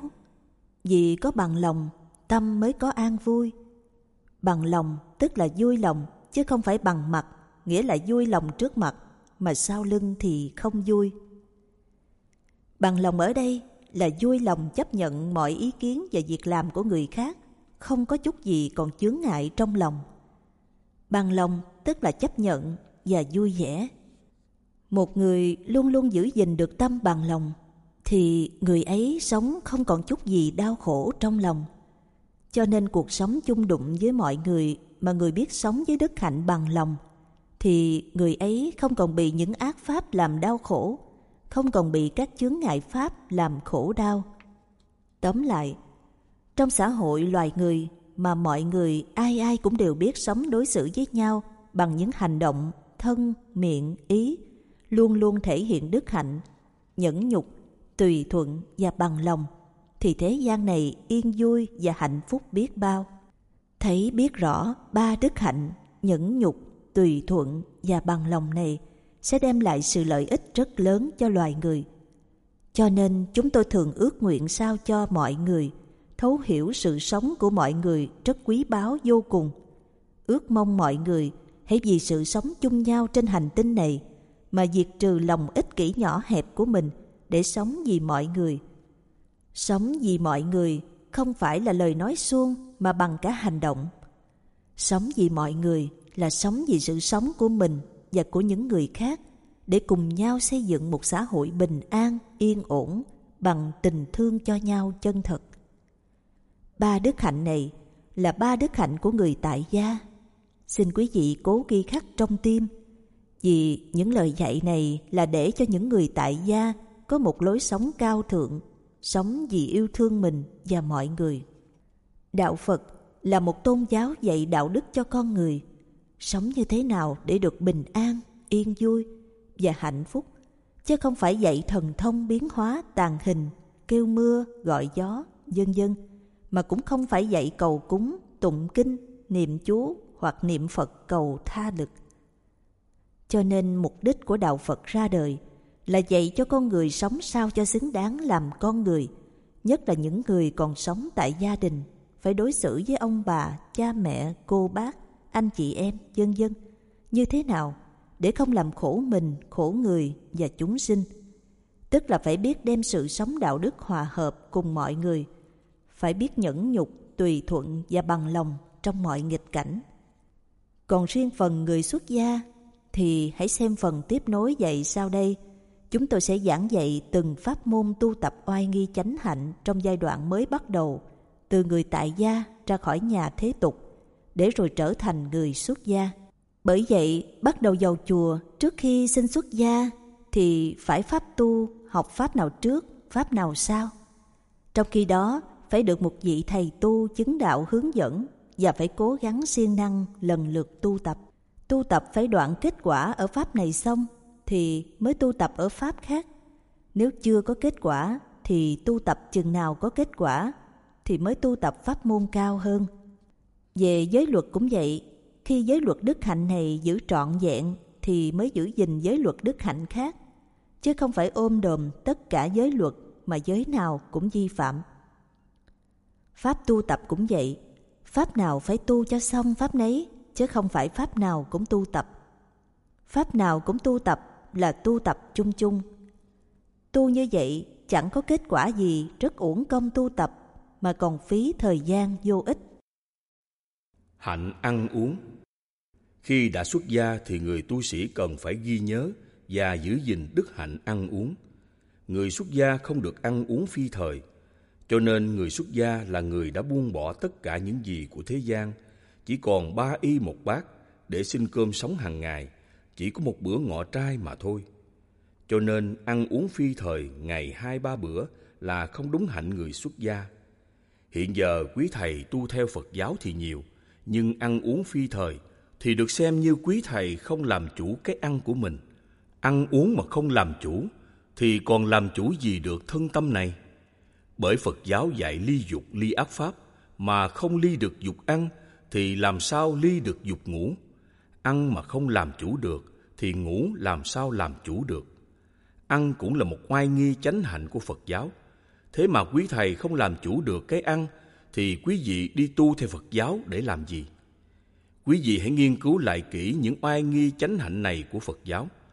Những oai nghi chánh hạnh này đều nằm trong các bộ giới luật của Phật giáo. Những oai nghi đức hạnh về ăn uống mà trong kinh sách Phật thường nhắc đi nhắc lại rất nhiều lần. Quý vị nên đọc một trăm giới chúng học, trong đó sẽ dạy những oai nghi chánh hạnh của một người tu sĩ. Còn ở đây, chúng tôi xin nhắc quý vị về ăn uống. Nếu quý vị không tu tập làm chủ được cái ăn uống, thì quý vị đừng mong làm chủ sự sống chết. Trong giai đoạn đầu tiên, quý vị mới bước vào tu tập, người hướng dẫn quý vị tu tập làm chủ sinh già bệnh chết sẽ lưu ý cách sống của quý vị. Nếu quý vị ăn uống phi thời, không giữ trọn ngày một bữa, thì quý vị bị loại ra khỏi dòng tu tập. Người hướng dẫn sẽ không chấp nhận và không dạy quý vị tu tập dù bất cứ một pháp môn nào. Ăn mà không làm chủ được cái ăn, cứ chạy theo ăn uống ngày hai ba bữa, thì quý vị nên về đời sống thế gian, chứ tu tập phạm giới như vậy có ích lợi gì? Không làm chủ cái ăn mà muốn tu tập làm chủ sự sống chết thì có khác nào quý vị nằm mộng. Cho nên trước tiên, quý vị phải tập làm chủ cái ăn. Muốn làm chủ cái ăn thì quý vị phải có nghị lực và gan dạ, quyết tâm thà chết, chứ không để vi phạm về giới không nên ăn phi thời. Có quyết tâm như vậy thì quý vị sẽ ăn ngày một bữa dễ dàng không có khó khăn. Khi nào ăn ngày một bữa xong thì quý vị tiến tới tu tập phá hôn trầm, thùy miên, vô ký. Đây là một giai đoạn khó khăn hơn giai đoạn ăn uống. Giai đoạn này không khó nếu quý vị chịu khó siêng năng đi kinh hành hay đi kinh hành pháp, thân hành niệm thì sẽ đạt được kết quả mong muốn. Ngủ nghỉ là một oai nghi chánh hạnh của Phật giáo. Người nào muốn thông suốt thì phải nghiên cứu tập sách Giới Đức Thánh Tăng và Thánh Ni do tu viện Chơn Như biên soạn thì sẽ hiểu rõ. Nếu quý vị ngủ mà không làm chủ được thì nên trở về đời sống thế gian để ăn ngủ cho thỏa thích. Trong sự tu hành làm chủ sự sống chết mà không làm chủ được ăn ngủ thì con đường tu theo Phật giáo không chấp nhận quý vị. Quý vị nên rút lui trước thì hay hơn. Hạnh ngủ nghỉ Đến với đạo Phật, về đời sống hàng ngày, chúng ta cần phải khắc phục cho được hạnh ngủ. Hạnh ngủ trong giới tu sĩ được xem là khó nhất. Nếu chúng ta không đề cao cảnh giác, thì chúng ta sẽ dễ rơi vào hôn trầm, thùy miên, vô ký và ngoan không. Những ai thường đi gác thiền thì sẽ gặp những tu sĩ ngồi gục xuống ngẩng lên như con gà mổ thóc, nhất là buổi tối lúc 9 giờ đến 10 giờ và buổi khuya vào lúc 2 giờ hoặc lúc gần xả thiền 4 giờ, 5 giờ gần sáng. Một người quyết chí tu tập thì thường đi kinh hành gần như suốt đêm ngày. Còn những người lười biếng thì ít đi kinh hành nên ngồi đâu gục đó. Khi vào một thiền đường thấy các thiền sinh đi kinh hành là biết tu tập đúng pháp. Còn thấy các thiền sinh tu hành mà ngồi nhiều thì biết đó là tu sai pháp. Tại sao vậy? Do đi kinh hành nhiều mà các thiền sinh phá được hôn trầm thùy miên, vô ký, ngoan không. Con người rất tỉnh táo, còn thiền sinh ngồi nhiều là những thiền sinh lười biếng. Cho nên tu hành không phải chỗ ngồi mà cũng không phải chỗ hết vọng tưởng, mà chỗ tâm tỉnh thức, biết rõ từng tâm niệm của mình để xả và ly tất cả các niệm chướng ngại pháp làm tâm bất an. Do xả ly hết các niệm chướng ngại pháp nên tâm bất động thanh thản, an lạc và vô sự. Mục đích tu hành là phải tâm luôn luôn lúc nào cũng phải tỉnh giác, sáng suốt, không bị hôn trầm thùy miên tấn công, ngồi đâu gục đó. Cho nên, đi kinh hành là một phương pháp phá hôn trầm thùy miên đệ nhất. Nếu ai tu hành mà lười biếng đi kinh hành, thì thầy khuyên những người ấy nên về đời ăn ngủ cho thỏa thích. Còn ở trong đạo mà ăn ngủ như vậy thì không đúng hạnh của người tu sĩ Phật giáo. Đi kinh hành có hai pháp. Một, đi kinh hành như người đi bình thường. Đi, mình biết từng bước đi. Đi kinh hành phải tập đi như người vô sự, không nên đi nhanh mà cũng không nên đi chậm. Hai, đi kinh hành theo pháp thân hành niệm.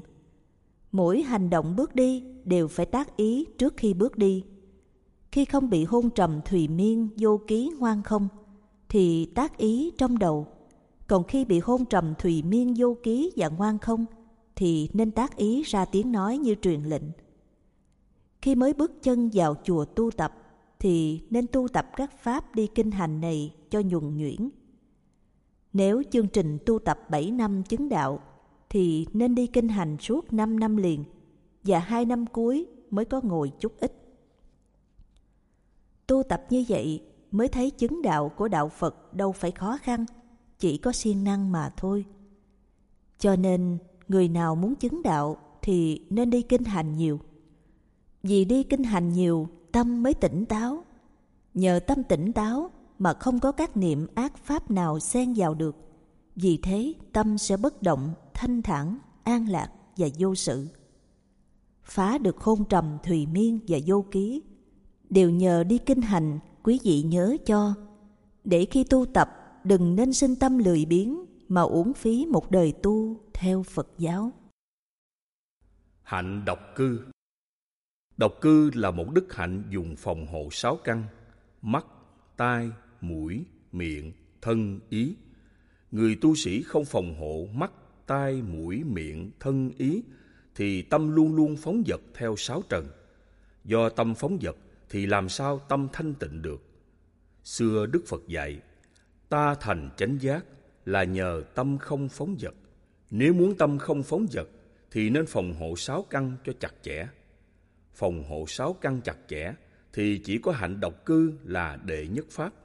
Vì thế, người tu sĩ phạm vào giới hạnh độc cư là phạm vào tội rất nặng, tội không còn tu tập được nữa. Tu theo Phật giáo rất cấm kỵ nói chuyện Thích nói chuyện là phóng vật, mà phóng vật là đi ngược lại đường lối tu tập giải thoát của Phật giáo. Cho nên những người phá hạnh độc cư là những người tu tập theo Phật giáo Đại Thừa Thiền Tông. Vậy nên trở về đời sống thế tục làm người cư sĩ còn tốt hơn. Sống với chiếc áo tu sĩ mà đi nói chuyện với người này người khác thì không đáng là người tu sĩ Phật giáo. Xin quý thầy lưu ý cho. Đi tu rồi là phải giữ gìn tâm thanh tịnh, lại quý lý đâu, lại còn thích nói chuyện. Đi tu thì phải cho đúng người tu sĩ, còn không tu thì thôi, chứ đi tu mà thích nói chuyện thì mất ý nghĩa thanh tịnh tu hành theo Phật giáo. Tóm lại, khi bước chân vào đường tu tập giải thoát, thì quý vị phải nhớ kỹ những điều cần thiết không nên để vi phạm. Một, không nên ăn uống phi thời. Hai, không nên ngủ nghỉ phi thời. Ba, phải nghiêm khắc giữ gìn trọn vẹn hạnh độc cư. Đó là ba điều mà người tu sĩ nào vi phạm thì bị loại trừ ra khỏi đoàn thể tăng chân như. Ba đức hạnh này là giai đoạn tu tập thứ nhất. Nếu giai đoạn thứ nhất này tu hành chưa xong thì đừng mong tu tập những giai đoạn kế tiếp, xin quý vị lưu ý. Như quý vị đều biết khi Đức Phật đi tu thì Ngài đã từng tu tập khổ hạnh cho nên ăn ngủ không còn phi thời. Khi đến dưới cội cây bồ đề tu tập, thì Ngài giữ trọn vẹn độc cư một trăm phần trăm. Vì lúc bấy giờ có năm anh em Kiều Trần Như cùng tu tập với Đức Phật. Từ khi thấy Đức Phật bỏ khổ hạnh, nên năm anh em Kiều Trần Như xa lánh Phật, không còn đến thưa hỏi điều này gì khác. Nhờ có nhân duyên đó nên Đức Phật mới sống trọn vẹn hạnh độc cư cho đến khi chứng đạo. Độc cư là một phương phòng hộ mắt, tai, mũi, miệng, thân ý tuyệt vời. Nó giúp cho người tu sĩ giữ gìn sáu căn trọn vẹn, không tiếp xúc với bất cứ một người nào. Nhờ đó, tâm mới dễ chứng đạo. Do kinh nghiệm tu hành, nên khi tu chứng, Đức Phật đã tuyên bố như sau: Ta thành Phật chánh giác là nhờ tâm không phóng dật. Đấy không phải nhờ hạnh độc cư sao? Bởi vậy, hạnh độc cư rất quan trọng trong sự tu tập theo Phật giáo, quý vị có thấy không? Quý vị đừng xem thường hạnh độc cư, thì con đường tu tập của quý vị chẳng có kết quả và cũng chẳng đi về đâu. Thật là uổng công tu tập, xin quý vị cứ nghĩ lại xem. Tứ chánh cần như chúng ta ai cũng biết, khi Đức Phật đến cội cây Bồ Đề tu tập với pháp môn đầu tiên là pháp sơ thiền của ngoại đạo. Ngồi dưới cội Bồ Đề, Ngài nhớ lại lúc còn bé, ngồi dưới cây hồng táo, tu tập ly dục ly ác pháp, nhập sơ thiền. Theo pháp môn sơ thiền của ngoại đạo, nhưng Đức Phật không tu tập hành pháp theo lối ly dục ly ác pháp của họ, mà hành theo pháp do sáng kiến ly dục ly ác pháp của mình, nên biến pháp hành này thành những hành động ngăn ác, diệt ác pháp, sinh thiện, tăng trưởng thiện pháp. Hằng ngày đêm từ canh một đến canh hai, từ canh ba đến canh tư, canh năm, rồi từ ngày này sang ngày khác, đến khi tâm bất động, thanh thản, an lạc và vô sự hoàn toàn, thì Đức Phật để tâm tự nhiên kéo dài bảy ngày đêm. Sau khi ở trong trạng thái này suốt bảy ngày đêm như vậy, thì biết mình đã chứng đạo. Lúc mới tu tập, tâm còn chướng ngại pháp rất nhiều, như sóng, nên Đức Phật ngăn và diệt các ác pháp đó, không lúc nào ngơi nghỉ. Nhưng khi các ác pháp đó không còn nữa, thì Đức Phật cảm nhận tâm mình bất động, thanh thản, an lạc và vô sự luôn luôn đang ở trên bốn chỗ của thân, thọ, tâm và pháp. Vì thế, Ngài gọi trạng thái tâm đó là pháp môn tứ niệm xứ. Do từ tự tu tập mà đạo Phật mới có những pháp môn tứ chánh cần và pháp môn tứ niệm xứ. Trong các pháp môn căn bản nhất của Phật giáo đầu tiên chúng ta tu tập thường nghe thấy pháp môn tứ chánh cần và tứ niệm xứ. Vì thế, ngoại đạo không làm sao có được hai pháp môn này.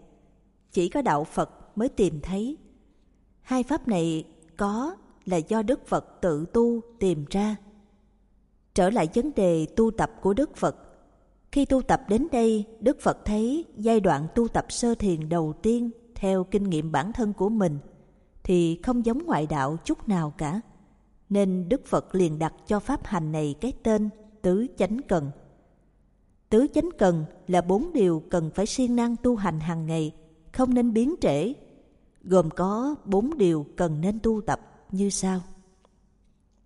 một Ngăn các ác pháp 2. Diệt các ác pháp 3. Sinh các thiện pháp 4. Tăng trưởng các thiện pháp Một cái tên mà xác định được sự tu tập sơ thiền của Phật giáo. Vì vậy, Đức Phật còn gọi pháp môn tứ chánh cần này với một cái tên rất gần thiền định, định tư cũ, tức là phương pháp tu tập sơ thiền. Muốn tu tập sơ thiền thì không phải trên pháp sơ thiền mà tu tập, mà phải tu tập trên pháp môn tứ chánh cần, rồi đến tứ niệm xứ. Vì tu tập như vậy nên ngoại đạo không bao giờ có phương pháp tu tập thiền định theo kiểu này. Đến đây quý vị đã thấy rõ từ sơ thiền của ngoại đạo đã trở thành tứ chánh cần của Phật giáo. Phật giáo đã làm đảo lộn tất cả pháp môn tu hành của ngoại đạo, làm cho chúng điên đầu, nhất là kinh sách Đại Thừa và Thiền Đông Độ, đang bị dao động mạnh bởi sóng gió tứ chánh cần. Khi tu tập theo giáo pháp của Đức Phật thì quý vị nên nhớ phải tu tập tứ chánh cần. Đó là những pháp đầu tiên đánh vào cơ quan đầu não của giặc sinh tử luân hồi. Cho nên, những đòn đánh ngăn ác diệt ác pháp như sấm sét, như vũ bão thì mới mong ngăn và diệt ác pháp được. Khi tu tập phải đem hết ý chí dũng mãnh, kiên cường, can dạ, đánh đòn nào phải chính xác và đầy đủ sức mạnh thì mới mong ngăn và diệt được ác pháp. Chứ tu tập xìu xìu cho lấy có thì không bao giờ quét sạch hôn trầm, thùy miên, vô ký và ngoan không. Quý vị tu tập thì phải thật tu, tu cho đúng pháp, phải đi kinh hành cho nhiều. Tu mà ngồi nhiều thì sinh ra lười biếng.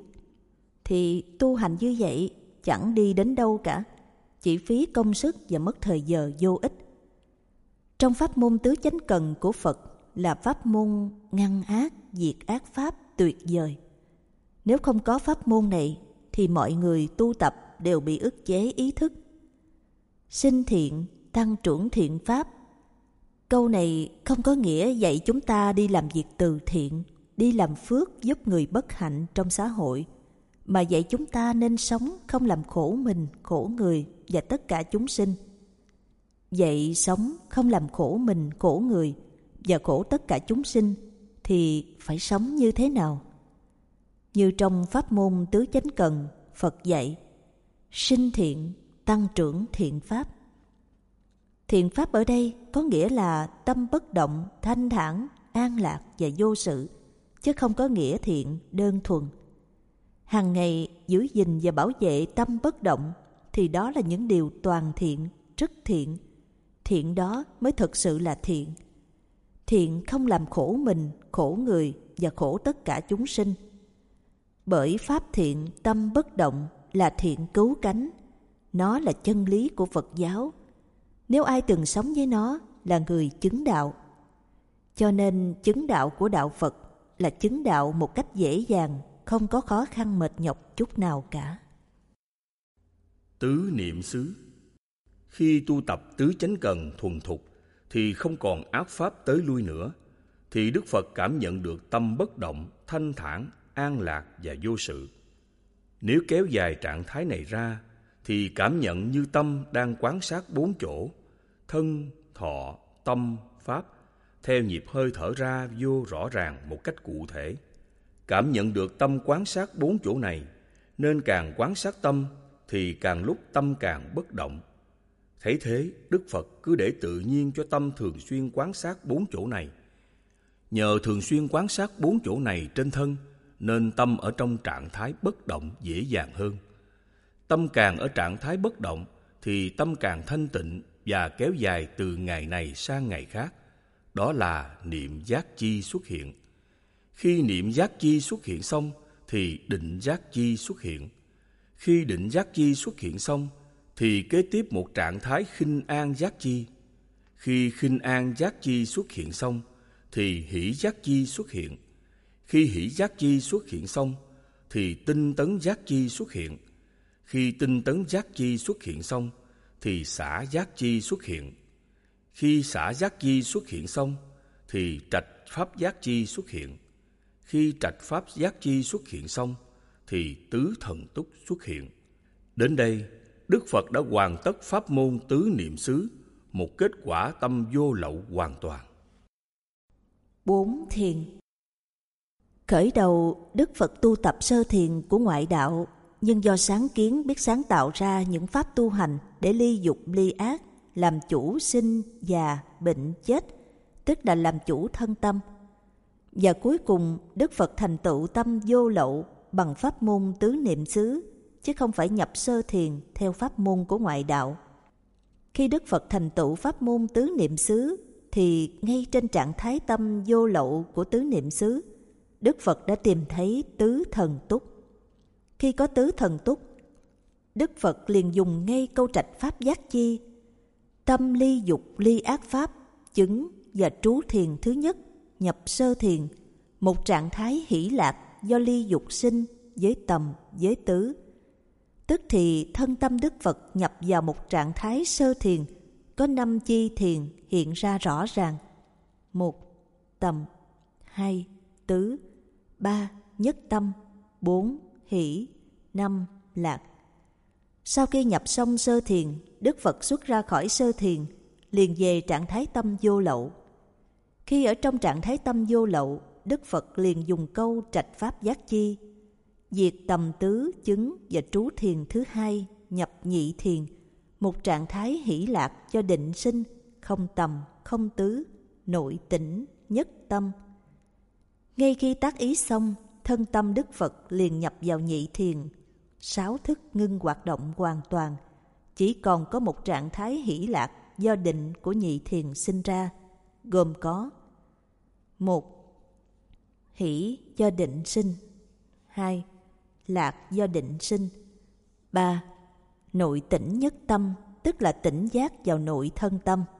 Sau khi nhập xong nhị thiền, Đức Phật liền xuất ra khỏi nhị thiền bằng định như ý túc và trở về trạng thái tâm vô lậu.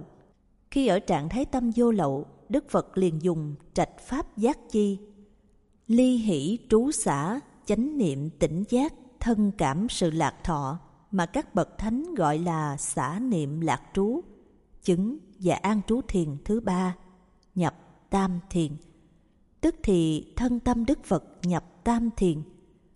Muốn nhập được thiền thứ ba thì dùng định như ý túc, truyền lệnh xả các loại tưởng hỷ lạc. Các loại hỷ lạc tưởng khi nhập vào nhị thiền do định sinh.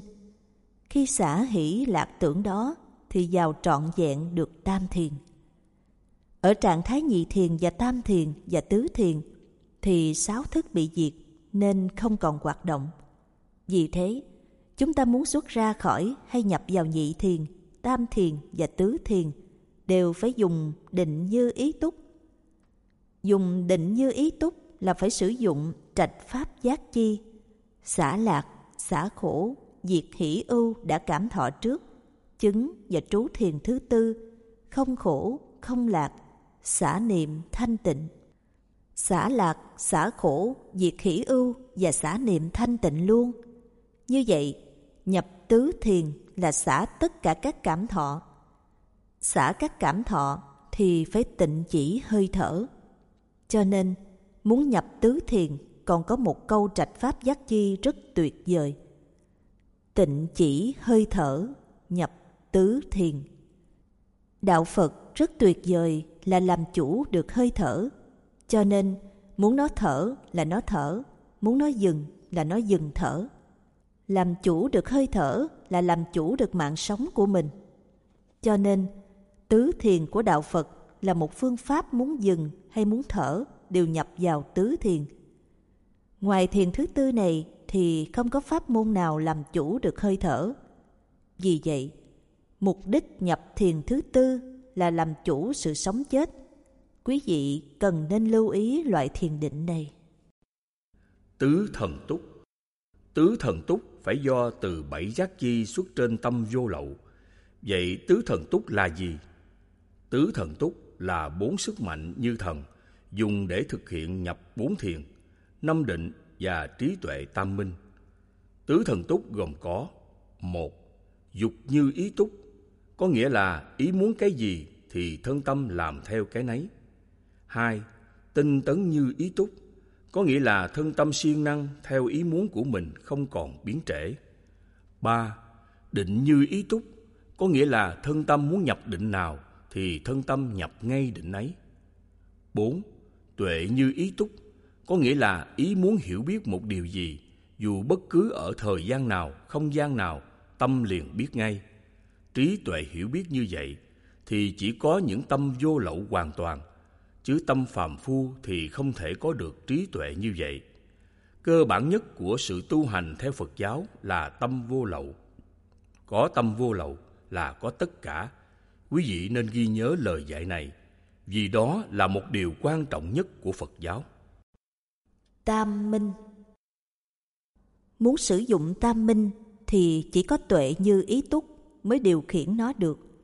Tam minh gồm có một Túc mạng minh có nghĩa là một trí tuệ hiểu biết thấu suốt nhiều đời, nhiều kiếp của mình, của những người khác trong thời gian quá khứ và tương lai. Muốn sử dụng túc mạng minh thì phải dùng tuệ như ý túc thì mới thấy biết nhiều đời, nhiều kiếp. 2. Thiên nhãn minh có nghĩa là đôi mắt sáng suốt nhìn thấy thấu suốt không gian và vũ trụ, dù cách núi, cách sông, vẫn thấy biết rất rõ như thấy chỉ tay trong lòng bàn tay. Muốn sử dụng thiên nhãn minh thì phải dùng dục như ý túc, thì mới thấy biết như ý mình muốn. 3. Lậu tận minh có nghĩa là một trí tuệ tỉnh giác sáng suốt tuyệt vời nhìn thấu suốt tâm mình khiến cho lậu hoặc bị diệt mất mà chỉ còn lại một tâm vô lậu hiện tiền. Muốn có một trí tuệ tỉnh giác sáng suốt như vậy thì phải sử dụng tinh tấn như ý túc thì mới có trí tuệ tỉnh giác diệt tận lậu hoặc. Trên đây là ba trí tuệ mà bậc tu chứng mới có, nhưng rất ít khi sử dụng. Vì bậc tu chứng là chứng tâm vô lậu, nên lúc nào họ cũng sống với tâm bất động, thanh thản, an lạc và vô sự đó. Dù trước các ác pháp nghịch cảnh hay thuận cảnh, họ đều thản nhiên, tâm họ như cục đất. Bản tóm lược các pháp môn từ thấp đến cao của Phật giáo Đường lối tu tập theo Phật giáo rất rõ ràng, bắt đầu từ giới luật đức hạnh. Phần giới luật và đức hạnh gồm có một Năm giới tại gia hai Mười giới xuất gia ba Ba đức hạnh tại gia Nhẫn nhục, tùy thuận, bằng lòng bốn Ba đức hạnh xuất gia Ăn ngủ, độc cư Phần các pháp tu tập gồm có một Định niệm hơi thở 2. Thân hành niệm 3.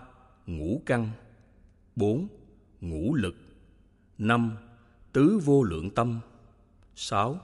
Tứ bất hoại tịnh 7. Tứ chánh cần 8. Tứ niệm xứ 9. Tứ thánh định 10. Tứ thần túc 11. Tam minh Bản tóm lược bảy pháp trên đây là chính những lời Đức Phật dạy. Mong quý vị trước khi tu tập cần nên nghiên cứu kỹ lưỡng các pháp này. Nếu không nghiên cứu kỹ lưỡng, quý vị tu tập từ pháp hành của Phật giáo sẽ rơi vào pháp hành của ngoại đạo. Chỉ cần tu tập sai một ly thì đi lạc đường một dặm. Xin quý vị lưu ý cho. Hết.